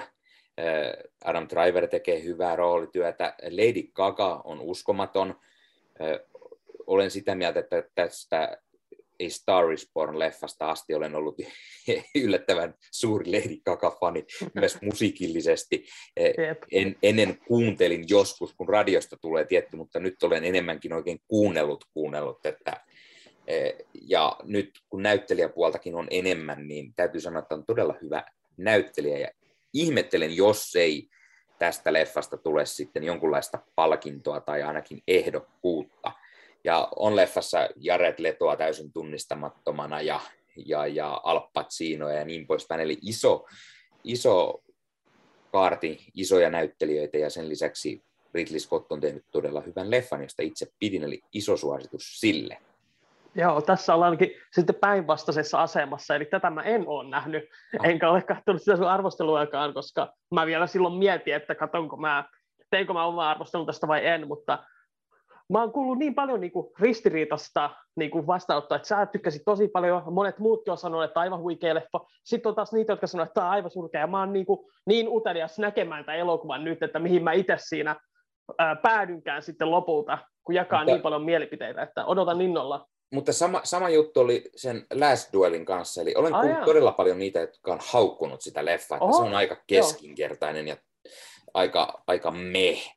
Joten niin kuin kiinnostaa se, että, että millainen leffa se on lopulta. Jep, saadaan nähdä, että tuleeko meille sitten tappelu vai tuleeko meistä parempia kavereita. No, ei nyt kai. Ehkä me, eiköhän me olla, osata olla myös eri mieltä asiallisesti, aina ennenkin ollaan osattu. Niin, anteeksi mm. Esko, sano vaan. Ei mitään. Mä, os, mä en tiedä, oliko Leffohululla tulossa vielä jatkoa tuohon noin, mutta äh, mä ajattelin tässä kohtaa välissä ottaa tämmöisen niin kuin pollin, eli kyselyn, että äh, mitkä kolme elokuvaa tänä vuonna olivat ne kolme elokuvaa, jotka teidän mielestä niin kuin palautti uskon elokuvateatteriin ja, ja elokuviin itsessään nyt, kun ollaan erettynyt näissä korona-ajoissa? Uh. Mm-hmm. No aloitapa Esko kuule itse. Minä aloitan, kun mä näille tiisasin. Eli, eli mä sanoisin ehdottomasti näistä kaikista, täytyy sanoa, että Tenet, joka tuli elokuussa Suomessa ensi iltaan, on, on yksi semmoinen, joka niinku, äh, ihan se pelkästään sen vuoksi, miten Esko. sitä... Esko. Tenet tuli viime vuonna. Niin tuli joo, anteeksi. Joo. joo. Tenet tuli viime vuonna. Tenet tuli viime vuonna. Mutta sitten jos puhutaan sitten toisesta elokuvasta, ei mä enää muista mikä vuosi on menossa, niin äh, Bondi tuli tänä vuonna. Bondi tuli tänä vuonna. Okay. Äh, jos, jos, jos mä niin kuin sanoisin tässä kohtaa, että mä oon edelleenkin vähän pettynyt, että miten Bondi niin kuin ehkä tota, sanotaan näin, niin kuin, miten, miten, miten tässä, minkälaisia ratkaisuja tässä elokuvassa tehtiin uh-huh. Bondin kannalta. Mä en nyt spoilaa mitään, koska kaikki ei ole mm. nähnyt tätä elokuvaa ja sen voi vielä sitten katsoa. Mutta ihan, ihan ok leffa. Kahdesti leffatetterissä katsottu. Mahtava Oho, leffa. aika kova, aika kova. Ja sitten tietysti ja meni se sekaisin. Mun piti sanoa Dyyni tietenkin, joka tuli tänä vuonna. Mm-hmm. Ja se oli niin kuin tämmöinen, ää, yksi mun semmoinen, mitä mä oon odottanut jo pitkään, lukenut kirjat aikoinaan, mutta siitäkin on jo monta kymmentä vuotta hyvänä aikana. Ja sitten kuitenkin äh, upeata nähdä se, se intohimo, mitä leffateatteri ja Valkokankaalle oli. Äh, ei pelkästään näyttelijöillä, mutta tietenkin tota, äh, tällä, tällä ohjaajalla, ja, ja mun mielestä oli upeata nähdä se siellä. Nyt, siis... nyt mä mainitsin kaksi, mutta joo, sano vaan. Joo. Dyyni on semmoinen leffa, että kun itse en ollut nähnyt aiempia sovituksia tai lukenut kirjoja tai mitään, joten tämä oli meikäläiselle ihan ensimmäinen kosketus tähän maailmaan ja pidin todella paljon. Denis Villeneuve on todella huikea ohjaaja, on. todella kaunista ja visuaalista tarinaa hän kyllä onnistuu tekemään, joskin pieni ongelma on se ehkä, että se, se jää pahasti kesken. Ja, ja tiettyihin asioihin oltaisiin voitu syventyä tässä jo hieman enemmän. Eli hieman hypitään liikaa seuraavaan ja sitä seuraavaan asiaan. Joo, Tuohon täytyy sanoa, mä kuuntelin tota James Cameron ja Danny Villeneuvein uh, yhteisen Director on Director uh, tota, haastattelun Varietyssä, ja, ja siinä hän keskustelu nimenomaan siitä, että miksi se oli tämmöinen ratkaisu siinä, niin hän olisi halunnut kuvata ykkösen ja kakkosen saman tien, mm. mutta studio sanoi, että ei, et, et, et hän oli valmis siihen niin, ja ne yritti pitää sen semmoisena, että ne ei, ne ei halua, ne halua antaa sille aikaa, elää niiden, niille hahmoille aikaa, kertoa sitä tarinaa. Se oli vähän ehkä hitaanpuolinen, niin ehkä sen takia.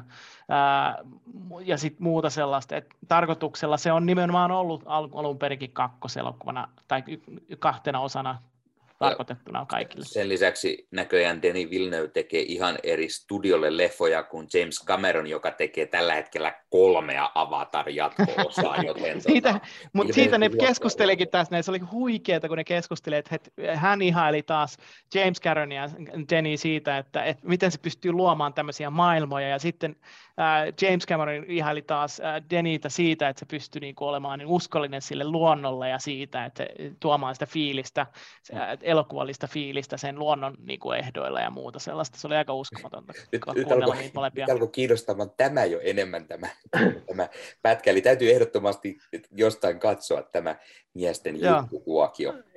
Kuulostaa kyllä aika kiehtovalta. Mutta noihin sun alkuperäisen kysymykseen, että mitkä herätti ne elokuvat on takas fiilikset, niin öö, mä kävin katsomassa vain kaksi elokuvaa öö, useampaan kertaan teattereissa tänä vuonna, ja ne oli Eternals ja Spider-Man No Way Home. Ja ne oli molemmat sellaisia niin kuin aivan uskomattomia elokuvakokemuksia. Mä tiedän, että Eternalsilla on paljon ihmisiä, jotka ei sitten tykännyt, mutta mulle se niin kuin oikeasti pureutus niin syvälle sisään, että se mä niin kuin olin aivan niin kuin rakastunut siihen, ja sitten mun oli pakko mennä just uudelleen katsoa, että onko mä, onks mä ihan tyhmä, kun kaikki muut on eri mieltä siitä. Mutta sitten ei, ei, kyllä mä seison niin kuin mun sanojeni takana, että mä rakastin sitä leffaa aivan ylettömän paljon. Ja sitten Spider-Man, en spoilaa tietenkään tässä mitään. Vielä on paljon ihmisiä, jotka ei sitä on nähnyt, eikä nyt voikaan mennä katsoa sulkujen takia, mutta siis siellä oli kohtauksia, jossa porukalla suomalaisessa elokuvateatterissa taputettiin, aplodattiin, joka on aina niin kuin, mä oon kerran aikaisemmin vaan kokenut sitä sellaista meininkiä suomalaisessa teatterissa, ja se oli Avengers Endgame, eli Spider-Man No Way Home oli elämys. Aivan huikea. Täytyy tähän sanoa se, että itse kun näin Spider-Man No Way Homein lehdistönäytöksessä, ja siellä ei tota, ollut tota yhteisöllisyyttä, joten se vähän hai, häiritsee itseäni, ja, ja koska teatterit meni kiinni, niin eipä sitä voinut uudestaan mennä katsomaan, mutta ehdottomasti siis yksi vuoden parhaita leffoja, Spider-Man No Way Home, se on todella loistava leffa ja hieno jatko osa. Äh, joo. Mä, mä palaan vielä siitä, mä, mä mainitsin, Eternals olisi ollut ehkä se mun kolmas siinä tänä, tämän vuoden niin kuin elokuvista, oh, siis Bond, Bond, Bond, Dune ja Eternals, koska Eternals mun mielestä, nämä on kaikki tämmöisiä virstanpylväitä oika, oikeastaan tämän, tämän leffavuoden niin kuin, äh, kannalta. On ollut tosi vaikea vuosi, ne on ollut semmoisia, mitä ihmiset on odottanut pitkään. Yeah. Niin, niin Bondia on siirretty mitä toista, toista vuotta jo pit, eteenpäin, ja, ja Dyyniä odotettu kukuuta nousevaa, sit kun mm. siitä saatiin tietää, että se on tulossa, ja sitten Eternals oli tietysti just kun ää, tota, ää, sama, ää, sanos nyt leffahullu sen ohjaaja, joka teki Nomadlandin myös. Niin, Chloe Chow, nimenomaan. Yep. Kiitos. Aivan loistava ohjaaja. Joo, nimenomaan niin tämä kaikki niin kuin, yhteensä tähän mukaan niin luettuna, niin mä uskon, että se tuo semmoista, niin kuin, just semmoista, että tämä pitää mennä katsoa valkokankaalta, eikä välttämättä tiedätkö, leffateatterissa, eikä mm. sitten sieltä omasta hikisestä kotinurkasta, niin sanotusti. Niin, tätä, tätä punaista mattoa ja tätä leffafiilistä ja sinemaa me tarvitaan mm. enemmän mun mielestä. Siis täytyy sanoa, pikaisesti tähän, eli, eli varmaan Spider-Man No Way Home, sitten tämä mm. No Time to Die ja Dyyni, ne oli sellaisia oikein kunnon leffateatterileffoja ja ehdottomasti Kyllä. ne kannattaa siellä kaikki käydä katsomassa, jos on mahdollisuus. Tietty osa on mm. jo poistunut valikoimasta, mutta leffat tulee nykyään niin usein takaisin teattereihin, niin kannattaa käydä katsomassa, jos on jo poistunut tällä hetkellä valikoimasta. Mutta nyt käytän pikaisen aasin sillan tässä ja, ja Chloe Sao mainittu ja Nomadland tuli tänä vuonna. Aha, se oli tänä vuonna tullut Suomessa, joo. Se on meillä äh, Suomessa, Suomessa ainakin tullut tänä vuonna, jonka takia omassa listassa se on listattu tämän vuoden leffaksi. Jep. Ja siis Nomadland on todella tyylikäs leffa. Il, se on leffa, joka ei tunnu leffalta se, se enemmänkin tuntuu siltä, että seuraat näitä hahmoja, joita siinä, siinä valkokankaille tuodaan. Ja suurin osahan ei edes ole näyttelijöitä, vaan niin kuin oikeita ihmisiä. Ja e, niin sanotusti he eivät esitä mitään, vaan he ovat oma itsensä siinä ja heidät on, heidät on tuotu mukaan siihen taustalle ja toimii todella mahtavasti. Sen lisäksi, että naispääosapalkinto sieltä tuli taas Francis McDormandille Oscareista, niin todella, todella mahtava roolisuoritus ja Chloe Saon ohjaus ja, ja se elokuva, se, se oli vaan todella hieno kokemus. siis harmittaa, että en ole vieläkään uudestaan katsonut. Pitäisi varmaan katsoa uudestaan se itse asiassa. Jos Sehän löytyy Disney Plusasta muistaakseni, eikö löydy? Kyllä Joo, Disney, Disney Plusassa on, sieltä mäkin sen katoin. Ja se oli kyllä semmoinen, että olisi voinut kyllä elokuvateatterissa katsoa, koska se oli niin semmoinen, niin kuin, että sä annat tavallaan itselle sellaisen niin kuin pari tuntia aikaa rauhoittua ja katsoa sitä mm. ja elää sitä niin kuin, kokemusta. Ja, ja siis tosiaan tämä Chloe Zhao tyyli, että se paljon ottaa just tuollaisia ihmisiä, jotka ei ole ammattinäyttelijöitä, ja sitten äh, silti saa ne tuntuu niin luonnollisilta, koska siis niin kuin yksi, mikä yllätti monet, että Nomadlandissahan on tämä yksi hahmo, joka sairastaa syöpää, niin eihän sillä näyttelijällä oikeasti ole syöpää, että se oli skriptattua, mm. ja silti niin kuin se, mutta se kaikki muu tästä niin kuin tuli siltä äh, hahmon näyttelijältä, ja silti se oli niin, niin kuin tällainen luonnollinen ja tällainen niin kuin, täysin niin kuin immersiivinen performanssi, joten niin kuin se oli aivan fantastinen elokuva ja ansaitsi kyllä ne palkintonsa. Nomadland myös, luulen, että se tuli siinä kohtaa, että se ei meillä tullutkaan kuin Disney Plussaan. Teatteri taisi olla kiinni mm. siinä vaiheessa keväällä. Meillä ainakin Niagara kyllä näytti sitä. Okei. Okay. Joo, se, se näytettiin mu- ensimmäisiä. Finkino, Finkino ei ehtinyt muistaakseni näyttää vasta kuin myöhemmin sitä. Se, niin, se, se, oli, se, oli se ei päässyt ensin. Joo, Joo, se ei päässyt ensi iltaan muuta, muutamissa teattereissa. Joo, koska tota, muistan katsoneeni sen juuri sen takia Disney Plusasta, koska Joo. se tuli heti ja muualla sitä Jep. ei näe. Joo. Joo. Juu, näinhän se oli. Hei, erityisen mainin, maininnan mun mielestä ansaitsee äh, tässä ehkä kotimaisista vielä äh, tota, toi Sorjonen muralimurhat ja sitten Omerta 6 12. Kyllä, sen, sen lisäksi jos kotimaisista puhutaan, niin nostan, nostan vielä yhden, eli juuri ensiltansa saanut niissä, missä teatterit on tällä hetkellä auki, eli Hannele Laurin tähdittämä 70 on vain numero. Se oli uskomattoman hauska leffa. Oikeasti? Kyllä, kyllä. En usko. Kyllä, nauroin monta kertaa. Ja siis täytyy sanoa, kun kävin katsomassa sen lehdistönäytöksessä, ja siellä on kuitenkin ammattilaisia, ja meikäläinen niin tuota, uskomattoman vaikea pitää pokkaansa, kun repesi niin totaalisesti monessa kohtaa. Se, se, se vaan oli niin semmoinen hauska ja hyvä mielen leffa. Loistavaa. Anna Lauri ehkä on siinä oma itsensä, mutta Johanna Vuoksenmaa onnistuu tekemään jälleen todella hyvää, hyvän tällaisen komediallisen leffan. Hänellä on näitä muitakin vähän samantyylisiä. Ja, ja, ja eräänlainen olisiko jopa sanottu, että tämä on eräänlainen niin kuin trilogian kolmas osa, niin sanotusti. Ja itse pidin tästä, jonka takia mainitsen sen tähän samaan okay. omertaan. Pitää, mä itse missasin ton 70 on vain numero, joten pitää kyllä pitää silmällä. Sorjosta en ole nähnyt, uh, Omertan olen nähnyt, ja uh, enköhän mä ole omalla kanavallani siitä sanani sanonut. ja, ja täytyy nyt mainita kaksi, kaksi asiaa, mitä tuli heti mieleen. Ensimmäinen mm. on se, että 70 on vain numero, tulee ilmeisesti tammikuun puolella sitten ensiltaan siellä, jossa nyt on kiinni teattereita. Joo. Ja sen lisäksi meillä taisi olla Ossin kanssa erilainen näkemys Omertasta, ellen väärin muista.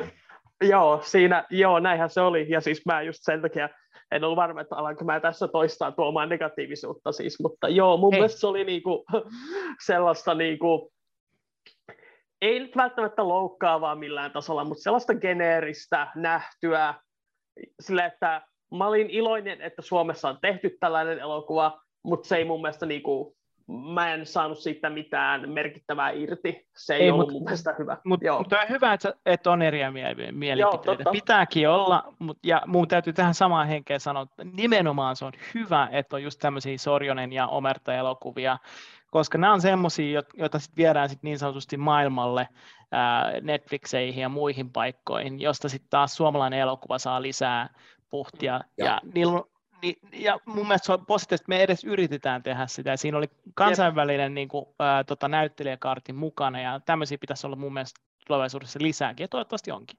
Kyllä, ja siis, ja siis kun itse pääsin, pääsin haastattelemaan äh, Sorjonen leffan tekijöitä, niin Juuso Syrjä elokuvan ohjaaja sanoikin siitä, että se on todella suuri ilmiö se Sorjonen sarja tuolla Jep. maailmalla ja miten, miten paljon esimerkiksi Etelä-Amerikasta on laitettu hänelle viesti, että koska leffa tulee ja koska se on katsottavissa.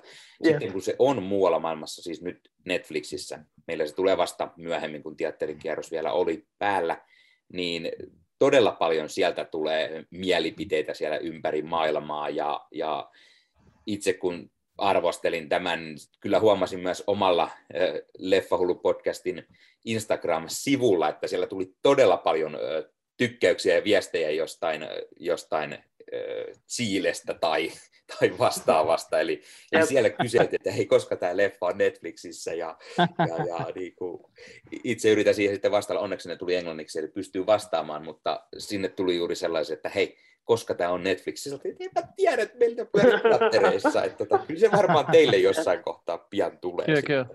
Ja. ja suomalaisista ja kansainvälisistä mulle tulee heti mieleen toi en ollut edes muistinpanoja tästä tehnyt, mutta siis tämä Guled et Nasra, joka on tämä Suomen somalialainen ää, elokuva, Joo. ilmeisesti yksi ensimmäisiä somalinkielisiä elokuvia, ja äh, mä näin sen pressissä, se taisi olla ensimmäinen pressi, jossa on, mä oon päässyt nyt, kun vihdoin sain sen pressipassin, ja se teki erittäin niin kuin, suuren vaikutuksen muhun, hyvin kaunis tällainen niin kuin, rakkaustarina siitä, miten pitkälle tällainen köyhä mies ja poika menevät tavallaan niin, äh, tämän perheen äidin vuoksi, erittäin kauniisti kuvattu.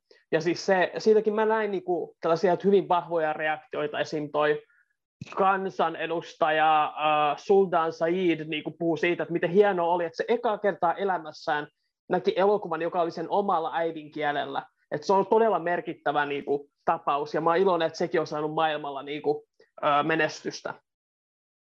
Kyllä. Kyllä. Ja maailman menestyksessä puheen ollen, kyllä tässä pitää mainita, siis se on tämän vuoden elokuvia, niin hytti numero kuusi. Mm. Ja sanotaan, että on niin kuin parasta, mitä ehkä tällä hetkellä, jos miettii maailman politiikkaakin, mitä Suomen Venäjän suhteille on ehkä tapahtunut vuosikausiin, se, että pääsee Oskarin ehdokkaaksi 15 parhaan joukkoon. Hitto edelleen näkemättä itselläni. Oho, joo. Ja, ja se kyllä pitäisi nähdä. Ja Oskareiden lisäksi nyt on tämä, tämä Golden Globe, jossa muistaakseni Joo. myös ehdolla. Ah. Golden Globe no niin. tulee kuitenkin tammikuussa jo. Jep. Eli... Joo, Joo hytti numero kutonen on hyvä ja, ja siis kaikille, jotka sitä miettii, niin ei tarvii nähdä hyttejä, hyttejä numero 1-5, että se toimii ihan itsenäisenä se numero kutonen. Padum. Padum. Tosi hyvä. Näyt, nä, näytän, näytän tieni ulos itse. Kyllä. Ne viimeiset leffat, mitä mä oon tänä vuonna nähnyt, on Sin 2 ja Matrix. Okay. Itselle myös leffa teatterissa The Matrix Resurrections on, on se vuoden viimeinen, koska Jep, samoin. kiinni teatterit, joten sitä ei enää pysty muuta katsomaan. Ei. Ja, ja itse pidin siitä Matrix Resurrectionista, vaikka sillä on todella paljon haukuttu. aivan lyttyyn jotkut jopa ja, ja yep. sanot, että sellaista kuraa, että huhu, mutta itse viihdyin suurena Matrix-fanina. No ykkönen Joo. on täyden kympin leffa ja muut sitten ei sinne yllä, ei edes tämä, mutta itse pidin. Hyvin, Joo. hyvin toimiva. Mä, tämä on nimenomaan faneille tehty tämä elokuva, siis... ihan selkeästi mun mielestä. Mm. Mä, Mä en sanoisi, että se on tehty faneille. Mä sanoisin, että se on tehty itse Lana Vakovskille. Ja sitä mä arvostan siinä erityisen paljon. Ja se oli semmoinen, että mä annoin sille aika semmoisen niin positiivihkon arvion. Mä, mä siis pidin siitä, mä en pitänyt sitä niin kuin, äh, äh, mieltä räjäyttävänä, mutta siis mitä enemmän siitä kuluu, kun mä oon nähnyt sen, niin sitä enemmän mä sitä arvostan.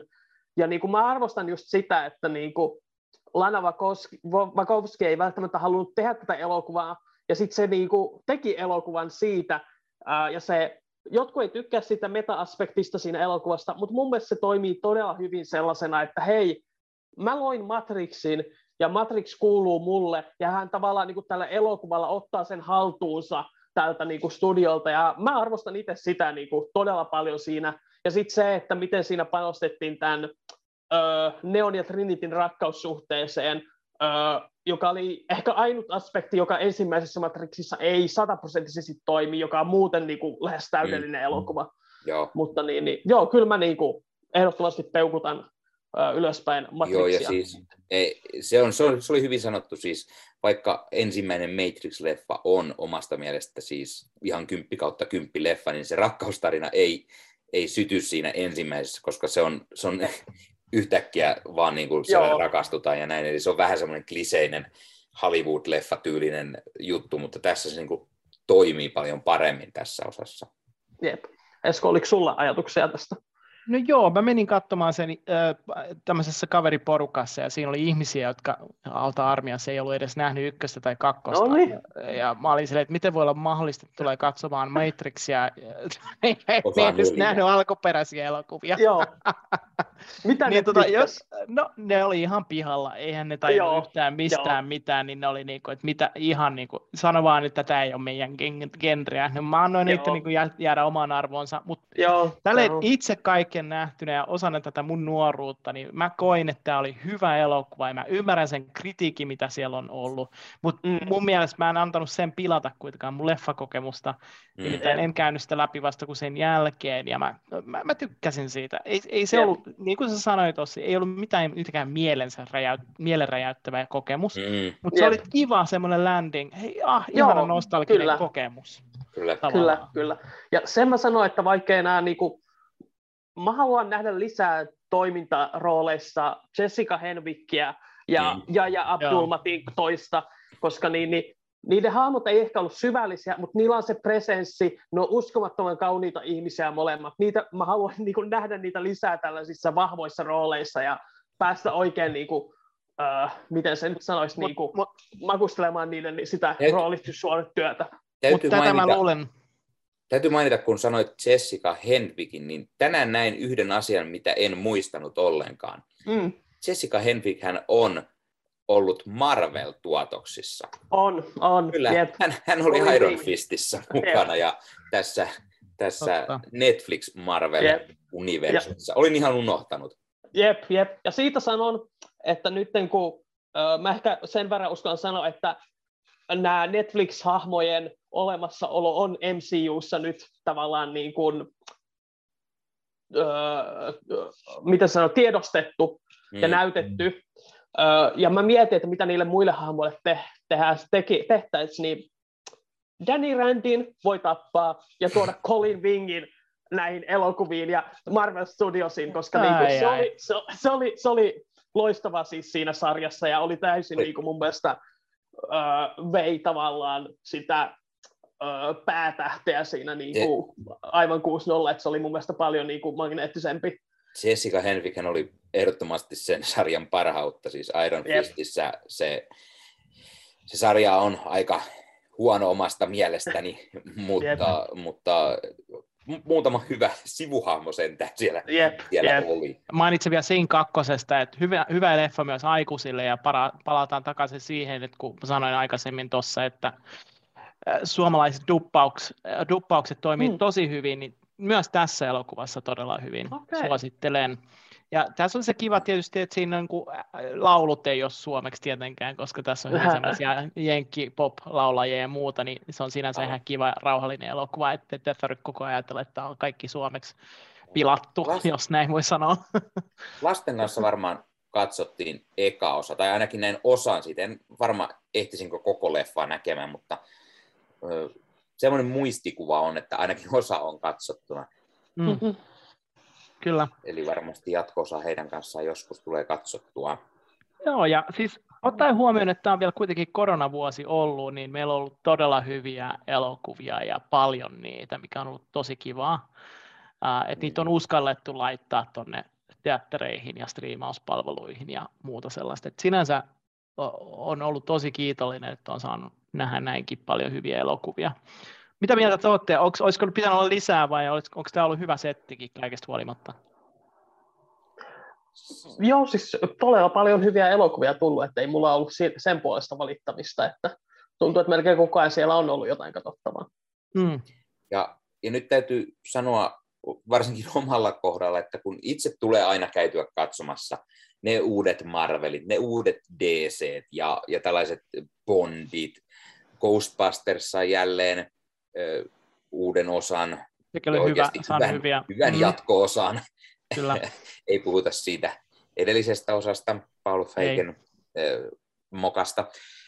mutta tällaisen leffoja meikäläinen käy katsomassa aina leffoissa.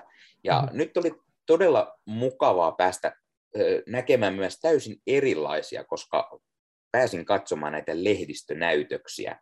Ja niissä tuli nähtyä, paitsi tietenkin näitä isoja blockbustereita, niin kuin Spider-Mania ja, ja, ja vastaavaa, niin sieltä löytyy myös sellaisia, mitä en välttämättä olisi mennyt leffateattereihin katsomaan. Ja sen takia halusin nostaa tähän esiin juuri tämän, tämän meillä tässä joulun aikaan ensillantaan tulleen Spencerin. Yes. Se, oli, se oli todella hyvä elokuva ja todella hieno roolisuoritus ja siitä myös pakko Kristen Stewartille tulla palkintoja. On meinaan yes. todella hieno ja todella erilainen leffa. Ja se, mikä teki itselle erilaisen kokemuksen, niin kyllä täysin back-to-back äh, leffakatselu. Ensin Spider-Man No Way Home ja Spencer siihen putkiin, jotka on kaksi aivan erilaista leffaa. No niin. Mulla taas oli just, just toisinpäin, ensin Spencer ja sitten Spider-Man tuolla. Uh, niin no Spencerin näin pressissä, Spider-Manin näin ihan yleisön kanssa tosiaan, ja Spencer oli kyllä huikean näköinen, niin kuin, siis huikeasti kuvattu todella semmoinen niin kuin, se kuninkaallisten jäykkyys saatiin jotenkin todella hyvin sellaisella niin kuin, vähän Wes Anderson-maisella, mutta vähemmän leikittelevällä tavalla ö, siihen mukaan. Ja sitten tosiaan Kristen Stewartin tämä muodonmuutos oli aivan uskomattoman hyvä ja niin kuin, ehdottomasti ja. yksi vuoden parhaita roolisuorituksia. Ja jos joku ei siis tiedä molempien kanavilta, sekä meikäläisen leffahulukanavalta että Ossin, Ossin kanavaltakin arvostelua löytyy kyseisestä leffasta, niin Spencer on siis elokuva prinsessa Dianasta, ja Kristen Stewart siis näyttelee leffassa Dianaa, joka on todella loistava roolisuoritus. Itse katsoin monta kertaa leffassa, että onko tuossa oikeasti Kristen Stewart? Siis vai on, on, onko, onko, onko jotain, jotain niin oikeat pätkiä Dianasta vedetty mukaan vai mitä että on, on kyllä uskomaton muodonmuutos. Mä, meinan, mä en varmaan saanut tuota memoa, koska mä en mennyt katsoa Spenceria ollenkaan. Mä en, en sitä, mutta kuuluu vaan tosi paljon hyvää nimenomaan, Joo. että tämä on yksi näistä rooleista, mistä Kristen Stewart varmasti pääsee Oscar-ehdokkuuteen, jos ei mitään. Ehdottomasti, ja kannattaa vilkasta heti, kun tilaisuus tulee. Että... Joo, joo. Mikä on erilainen posi- jouluelokuva nimenomaan, ja mikä on tosi positiivista, mä arvostan Dianaa niin hahmona, ja se on mielenkiintoinen tämä mm. koko tämä kuninkaallisten maailma, ja, ja se, se vastakkainasettelu sitten tietysti nykymaailman kanssa, mutta nimenomaan just, että kun mä en ollut Kristen Stewartin fani oikeastaan, koskaan, mm. niin se, että, hän, hän, tämmöinen niin elokuva, missä hän esittää näinkin draamallista roolia, niin tosielämään perustuvaakin vielä, niin täytyyhän se mennä katsoa. Joo, jos et siis... vielä ole hänen faninsa, niin tämän jälkeen olet. Wow. näin. Just, just Vaikka sama olin sanomassa. Siis joo. Itse olen okay. nähnyt Stewartia niin kuin Twilight-leffoissa, no ei just. sytytä. Tämä Snow White-leffa, no juu, ei sytytä. ja, joo, niin, joo.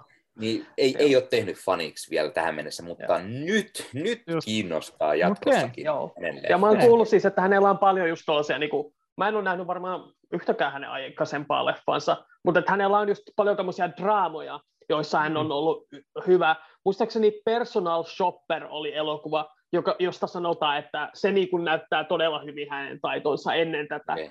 mutta nyt tämä Spencer on ehdottomasti sellainen, että niin, niin ää, eli, eli siis it, itse pääsee... olen vaan nähnyt häneltä ne äh, huonot blockbuster-leffat. Jep, sehän se on, että Mut kuulostaa siltä, että se on helposti joku... väärän kuvan ihmisestä. Joo. Se on, kuulostaa Mutta... siltä, että se on päässyt loistoonsa ja niin kuin jotenkin kukkaan sitten tässä elokuvassa Eep. sitten siinä näyttelijä työssään. Ö, mutta jos pitää vielä äkkiä pari mainita, niin mainitsen nyt ohimennen vielä ö, tämän Nicolas Cagein leffan Big, eli Possu sopivasti Kyllä. kuvakarju, kuvakarjullekin Kyllä. possuleffa, niin tuota, siis äh, en muista koskaan se viimeksi leffateatterissa nähnyt Nicolas Cagein leffa. Nicolas Cage tekee kuitenkin mm. parhaimmillaan sen 6-7 leffaa per vuosi. Eli kyllä jo, jonain vuonna hänellä on tullut kuusi leffaa ulos ja siellä on sitten aika kehnoakin tavaraa. Ja nyt kun oli mahdollisuus käydä lehdistönäytöksessä katsomassa, niin totta kai menin, koska Nicolas Cage. Olen pitänyt aina hänen leffoista ja näin. Ja tässä kyllä taas nähtiin, että oikeasti siis Nicolas Cage osaa myös näytellä. Siis, siis niin kuin, Nicolas Cage on monessa leffassa Nicolas Cage, muun muassa siinä tulevassa leffassa, jossa hän siis näyttelee jopa Nicolas Cagea. Niin joo, odotan niin, niin, niin metaksi tuossa ensi vuoden puolella. Nyt unohdin valitettavasti sen leffan nimen. Mutta yeah. tämä Big palautti mukavasti muistoihin sen, miten hyvä hän on näyttelijänä. Ja kertoo siis vain tarinaa tällaista ö, tryffelin metsästäjästä ja hänen tryffelipossustaan. Ja, ja kun ö, possu sitten kidnapataan, niin Nicolas Cagein hahmon pitää lähteä possua sitten etsimään. Ja se on hyvin, se on semmoinen rauhallinen leffa, se ei ole semmoinen iso action-leffa, mitä Nicolas Cageilla on, eikä semmoinen ylitsevetävä, vaan se tuo hyvin ilmi sitä, että kyllä Nicolas Cage osaa näytellä, ja mitä moni aina unohtaa, Nicolas Cageillä on Oscar-palkinto näyttelemisestä. Eli Jep. kyllä hän myös oikeasti osaa näytellä, mitä ehkä moni on unohtanut näiden viimeisen parinkymmenen vuoden aikana. Jep, ongelma on siinä, että ihmiset ei tajua, että se Nicolas Cagein se ylitse pursuava ja ne, se Nicolas Cage-tyyli, se on oikeasti niin kuin hyvin hallittua ja mm. niin kuin tarkoituksen mukaista aina. Joten sitten kun siitä pyydetään hienovaraisempaa, niin se pystyy siihen. Ja Big oli siis aivan loistava. Ainut syy, minkä takia niin kuin se ei ole ehkä siellä mun top-listoilla, on se, että mulle kävi silleen tosi huonosti, että mä olin vähän sitä ennen joudut vähän liikaa limsaa. Ja tiedätte, mitä tapahtuu, kun olet juonut vähän liikaa, niin ne viimeiset leffan minuutit, mä en oikein pystynyt kunnolla keskittymään, kun mulla oli niin kiire pois sieltä, niin mun on sen takia pakko katsoa toi vielä uudestaan, mutta siis on se siis niinku todella upea leffa. Joo, joo, että on siis... varovainen leffaherkkujen kanssa. Aivan niin kuin, It... joo, Pig on loistava elokuva, mä odotan innolla, että mä näen sen uudestaan vielä. Joo, ja itse myös haluan nähdä uudestaan, koska koska arvostelua tein tästä, niin aloin miettimään myöhemmin, että mahtokohan mennä pikkusen alakanttiin kuitenkin, koska yep. annoin, annoin arvosanaksi seiskan, mutta ei tämä nyt ihan taida seiskan leffa kuitenkaan olla, yep. vaan ehkä enemmänkin kahdeksikkoa tai Joo. jotain Joskus sellaista. Joskus tekee just tuolla lailla, että niinku, sä katot sen, ja sit sä oot niinku, joo, tää oli ihan hyvä, ja sitten myöhemmin sä vaan huomaat, että se niinku pysyy koko ajan sun mielessä, ja sä ajattelet sitä, ja se niinku selvästi jättää sun jäljen, joka huomaa vasta myöhemmin, ja se on niinku, äh, todella siistiä, kun niin tapahtuu. Mutta onko, sitten täytyy... Hei, täytyy... mä sanon tähän väliin vaan, että onkohan tryffelit ja possut jotenkin trendi nyt, koska siellä on myös dokumentti, joka sai hirveän hyvät arvosanat, mm. Truffle Hunters. Hyvä ja, tota, Piemonten tryffelin metsästäjät. Juuri Joo. näin. Niin, tota, saanut hirveän hyvät arvostelut. Mä katsoin nopeasti Joo. Rotten Tomatoesissa sekä tämä Nicolas Cagein The Big Leffa ja tämä Tryffeli Hunters on molemmat saanut 97 prosenttia. Eli Niistä kysytään, saa... meidän, kysytään meidän kuvakarjulta Ossi, millainen leffa se oli? Uh, joo, Piemonten Tryffelin metsästä on hyvin semmoinen rento, siinä ei ole ollenkaan sellaisia haastatteluja, että se vaan niin kuin kuvaa niiden tryffelimetsästäjän elämää, ja se on hyvin sellainen maanläheinen, ja kuvaa todella hyvin niin oikeaa elämää, mitä ne elää, ja sitä, niin kuin, sit sitä, myös vähän sitä ristiriitaa, mitä ne metsästäjät on sellaisia, niin kuin, sellaisia papparaisia, jotka metsässä kulkee koiransa kanssa, siinä ei possuja ollut siinä leffassa, ja sitten taas se tryffeli, se äh, kapitalistinen puoli, jossa ne on kaikki sellaisia pukkumiehiä siellä, äh, maistelee niitä tryffeleitään ja pyörittelee viinilaseja. Se niin kuin, uskomattoman hienosti kuvasi mun mielestä sen niin kuin, kontrastin niiden välillä. Ja mä väittäisin, että tästä dokumentista ja sitten tästä Big-leffasta, niistä saisi hyvän niin kuin sellaisen niin kuin, kaksois niin kuin, uh, double featuren, että katsoo mm. molemmat, koska niin kuin, se oli tosi mielenkiintoista sitten jälkeenpäin miettiä just sitä, että niin kuin, mitä aspekteja niin kuin, oli siitä tosielämästä tuotu siihen fiktiiviseen elokuvaan, ja niin kuin miten hyvin ne niin kuin, siinä fiktiossa sai sen, niin kuin, totta kai siellä on niitä omia fantastisia elementtejä siinä leffassa, joita mä en tässä spoilaa, mutta niin, niin, äh, se oli todella mielenkiintoista, koska en mä niin kuin, pari kuukautta sitten en tiennyt tryffeleistä mitään, joten se oli hyvin niin kuin, valaiseva kokemus. Mutta taas mm. palaa siihen, että dokumenttielokuva on nimenomaan valaiseva, tuo jotain uutta Kyllä. elementtiä. Tämä oli ehkä tämmöinen Nomadland, Nomadland-tyylinen ehkä lähestymistapa. Joo. Hyvin orgaanisesti kuvataan sitä, Kyllä. E- eikä sille haastatella, niin kuin sä sanoit. Yes. Tosi hyvin kuvattu Mie- kyllä, kiitos. Mielenkiintoista ja itse en tätä käynyt katsomassa, vaikka mahdollisuus siihen oli, mutta nyt, nyt alkoi kiinnostamaan, joten kiitos, kiitos Ossille tästä. Joo, kannattaa Ehkä pitää silmällä, jos se katsomaan. tulee joskus jonnekin striimattavaksi. Kyllä.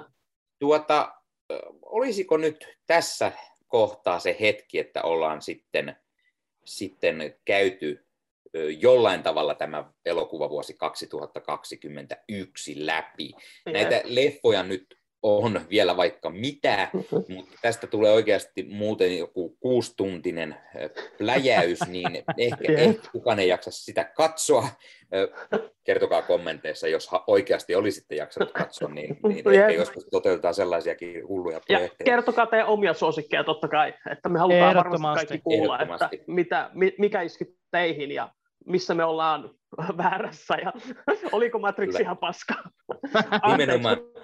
Taas Tulkaa kertomaan kommentteihin omia Mun omat kuulijat on kuullut, tullut niihin, tottunut niihin. Anteeksi, jatka niin. Ei, ja, Mutta siis nimenomaan sillä tavalla, että jos, jos joku, joku katsotte näitä eri kanavilta, koska tämä todennäköisesti mm. tulee meidän jokaisen kanavalle tässä, tässä lähipäivinä, niin eh, kertokaa kommentteihin, jos Eskon fanit on sitä mieltä, että meikäläinen puhuu jostain leffasta ihan lööpereä ja se on oikeasti hirveää kuraa, tai, tai Ossin kanavan katsojat, jos olette sitä mieltä, että joo, jaa, toi leffahullu onkin viisas mies, että, että ehdottomasti samalla linjalla, niin, niin, niin kertokaa, kertokaa kommentteihin, laittakaa sinne, mitkä on teidän suosikkinne, esimerkiksi jotain top-listaa, top 10 Kyllä.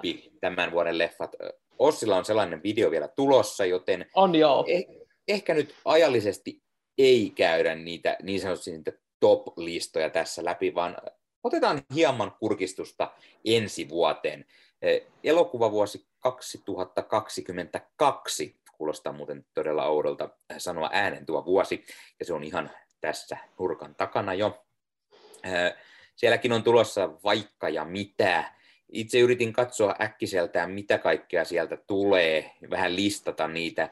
Ja no, täytyy taas sanoa, että meikäläisen lista on niin sanotusti blockbuster-painotteinen, eli, eli ei noiden pienempien leffojen, niitä ei aina löydä äkkiseltään jostain listasta. Jep, ne tulee yllätyksenä monesti.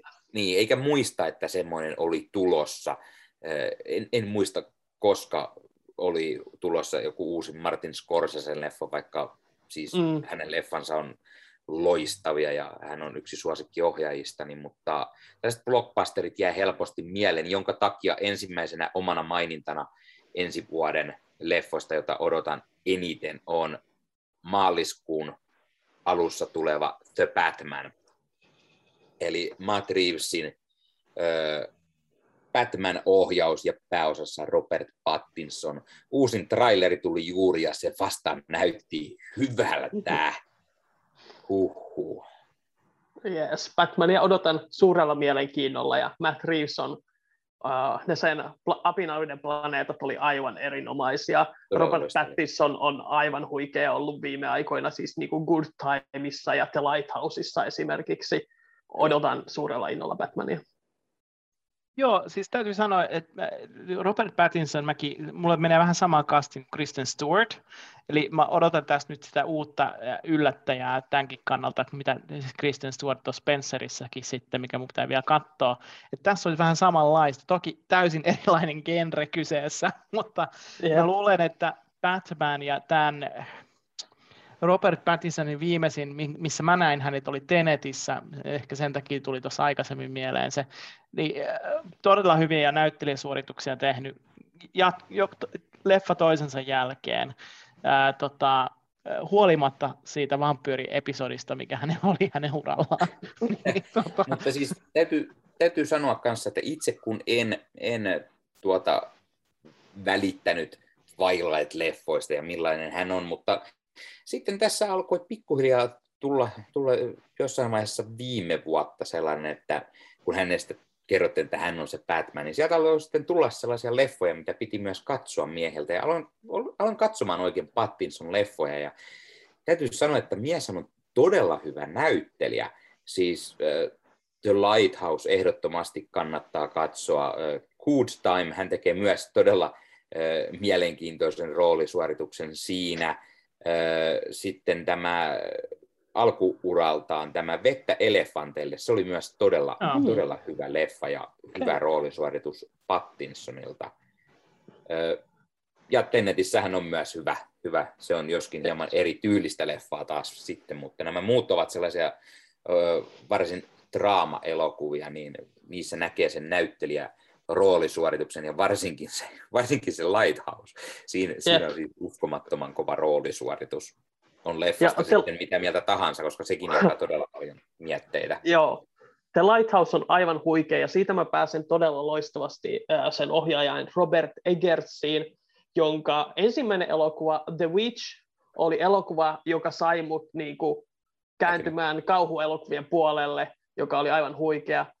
Ja nyt hänen kolmas elokuvansa on tulossa ensi vuonna, nimeltänsä The Northman, ja siitä tulee tämmöinen viikinkikosto-tarina. Siitä on jo yksi traileri niin kuin julkaistu, jossa näytti siltä, että tämä, niin kuin tämä Robert Eggersin tämmöinen likainen, öö, mystinen tunnelma jatkuu. Ehkä vähän, ei nyt eh, ehkä vähän toimintafantasia painotteisemmin tällä kertaa, että se ei ole ehkä ihan kauhuleffa niin kuin nuo sen aiemmat, mutta siis mä oon öö, aivan innoissani tästä hänen seuraavasta elokuvastaan ja odotan suurella innolla, että mitä siitä tulee, koska niin, niin, uh, tosiaan The Witch on mulle siinä mielessä hyvin tärkeä elokuva, että se oikeasti avasi mulle ihan uuden maailman. Ja The Lighthouse oli taas just sellainen, niin kuin, uh, se oli just sellainen, niin kuin, uh, puhuttiin noista niin kuin elokuvateatterikokemuksista, ja se oli just sellainen, niin kuin, että mielen räjäyttävä, että se mitään vastaavaa en ollut nähnyt ennen, että se oli niin surrealistinen ja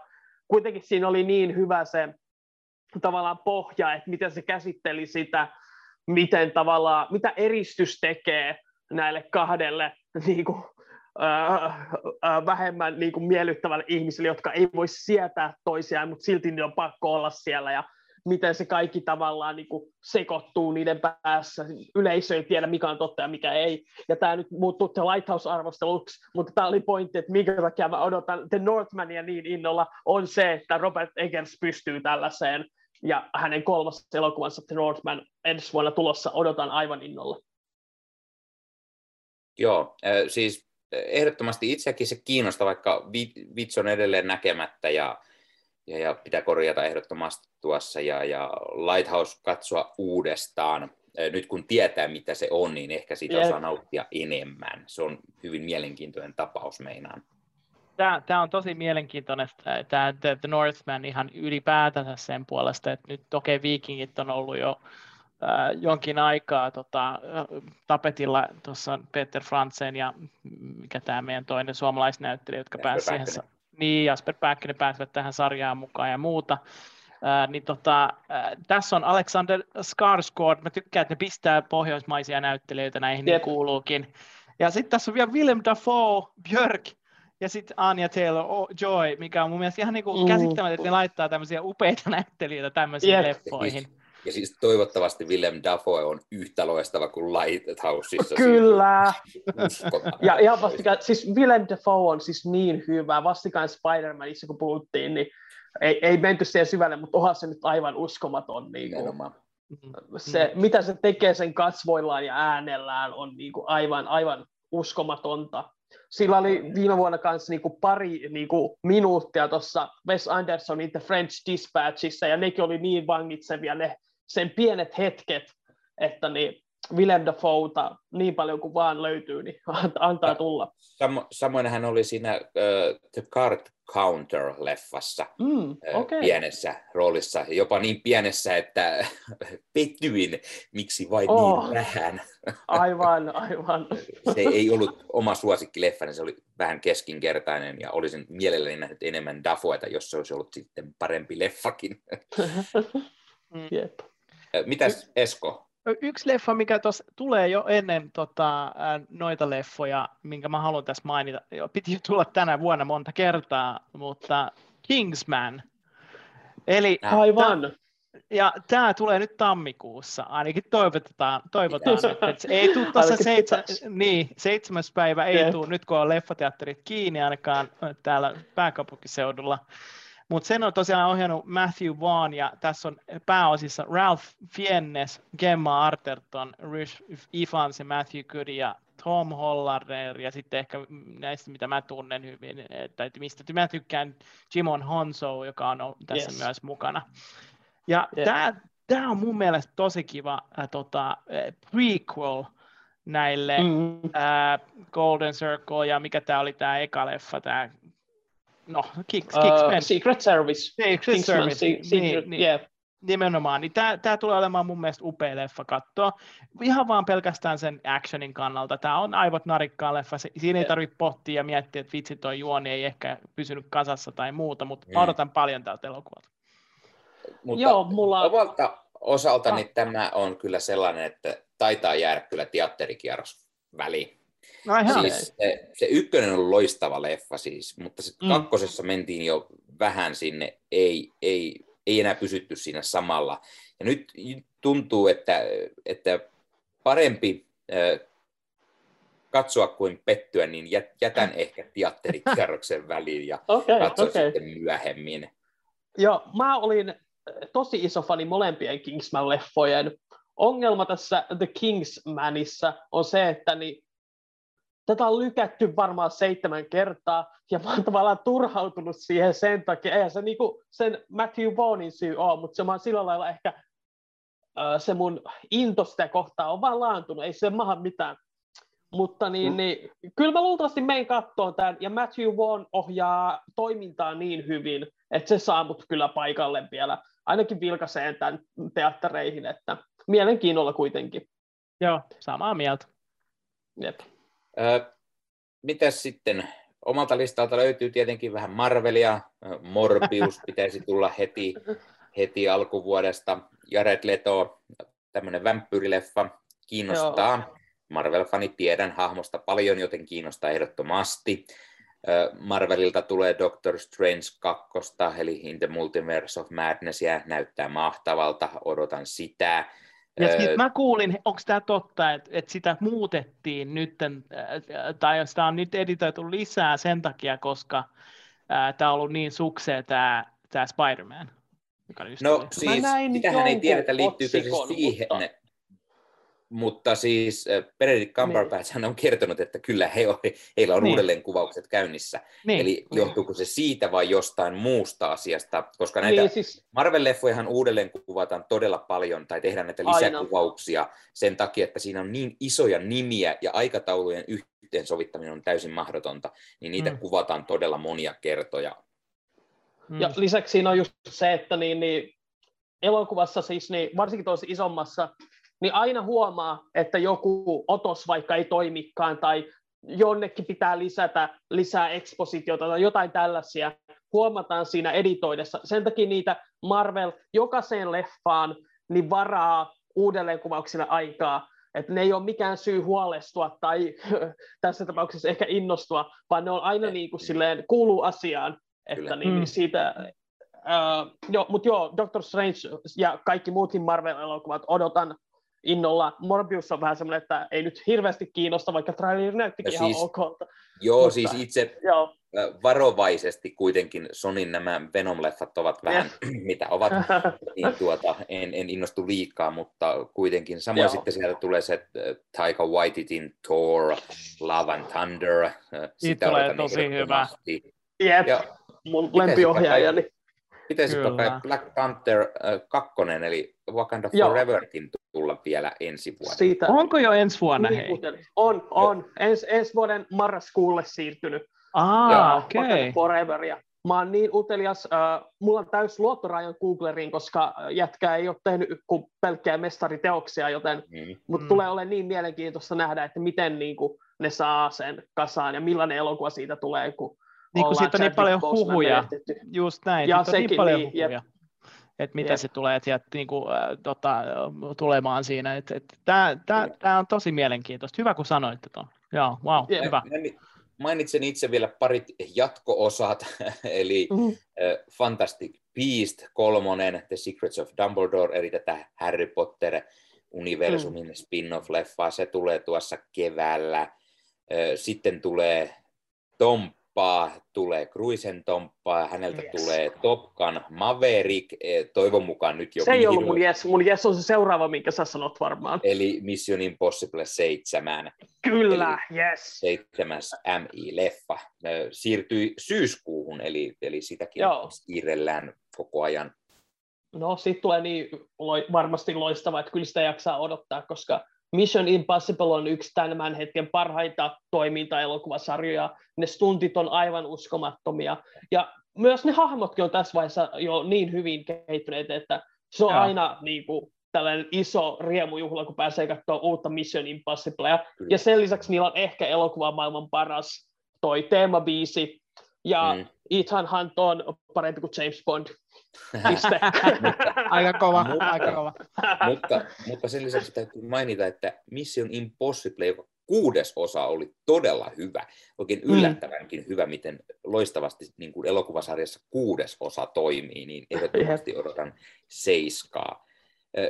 Sitten täytyy äkkiseltä mainita, siellähän on Marvelin lisäksi myös se DC, ja DCltä tulee esimerkiksi Aquaman 2, yes. ja sen lisäksi äh, Black Adamia, Dwayne Johnsonin tähdittämää, sekä mm. The Flash jossa Aivan. meillä pitäisi Michael Keatonin Batman tehdä jälleen paluu, ja ehkä se kiinnostaa itseni enemmän kuin tämä Ezra Millerin Flash, sorry Ezra. Mutta tuota, vaikka, vaikka täytyy sanoa, että Zack Snyderin Justice League-leffassa Ezra Millerin Flash onnistuu todella hyvin, Joo. mutta tämä hänen oma ö, soololeffansa, jos niin voi sanoa, koska kai, kai siellä oli Ben Affleckin tulossa Batmanina hieman takaisin, mutta Sitä ennen kaikkea Michael Joo. Keaton, joka tulee eh, ensi kertaa sitten vuoden 1992 takaisin Batmanin rooliin, niin kiinnostaa todella paljon.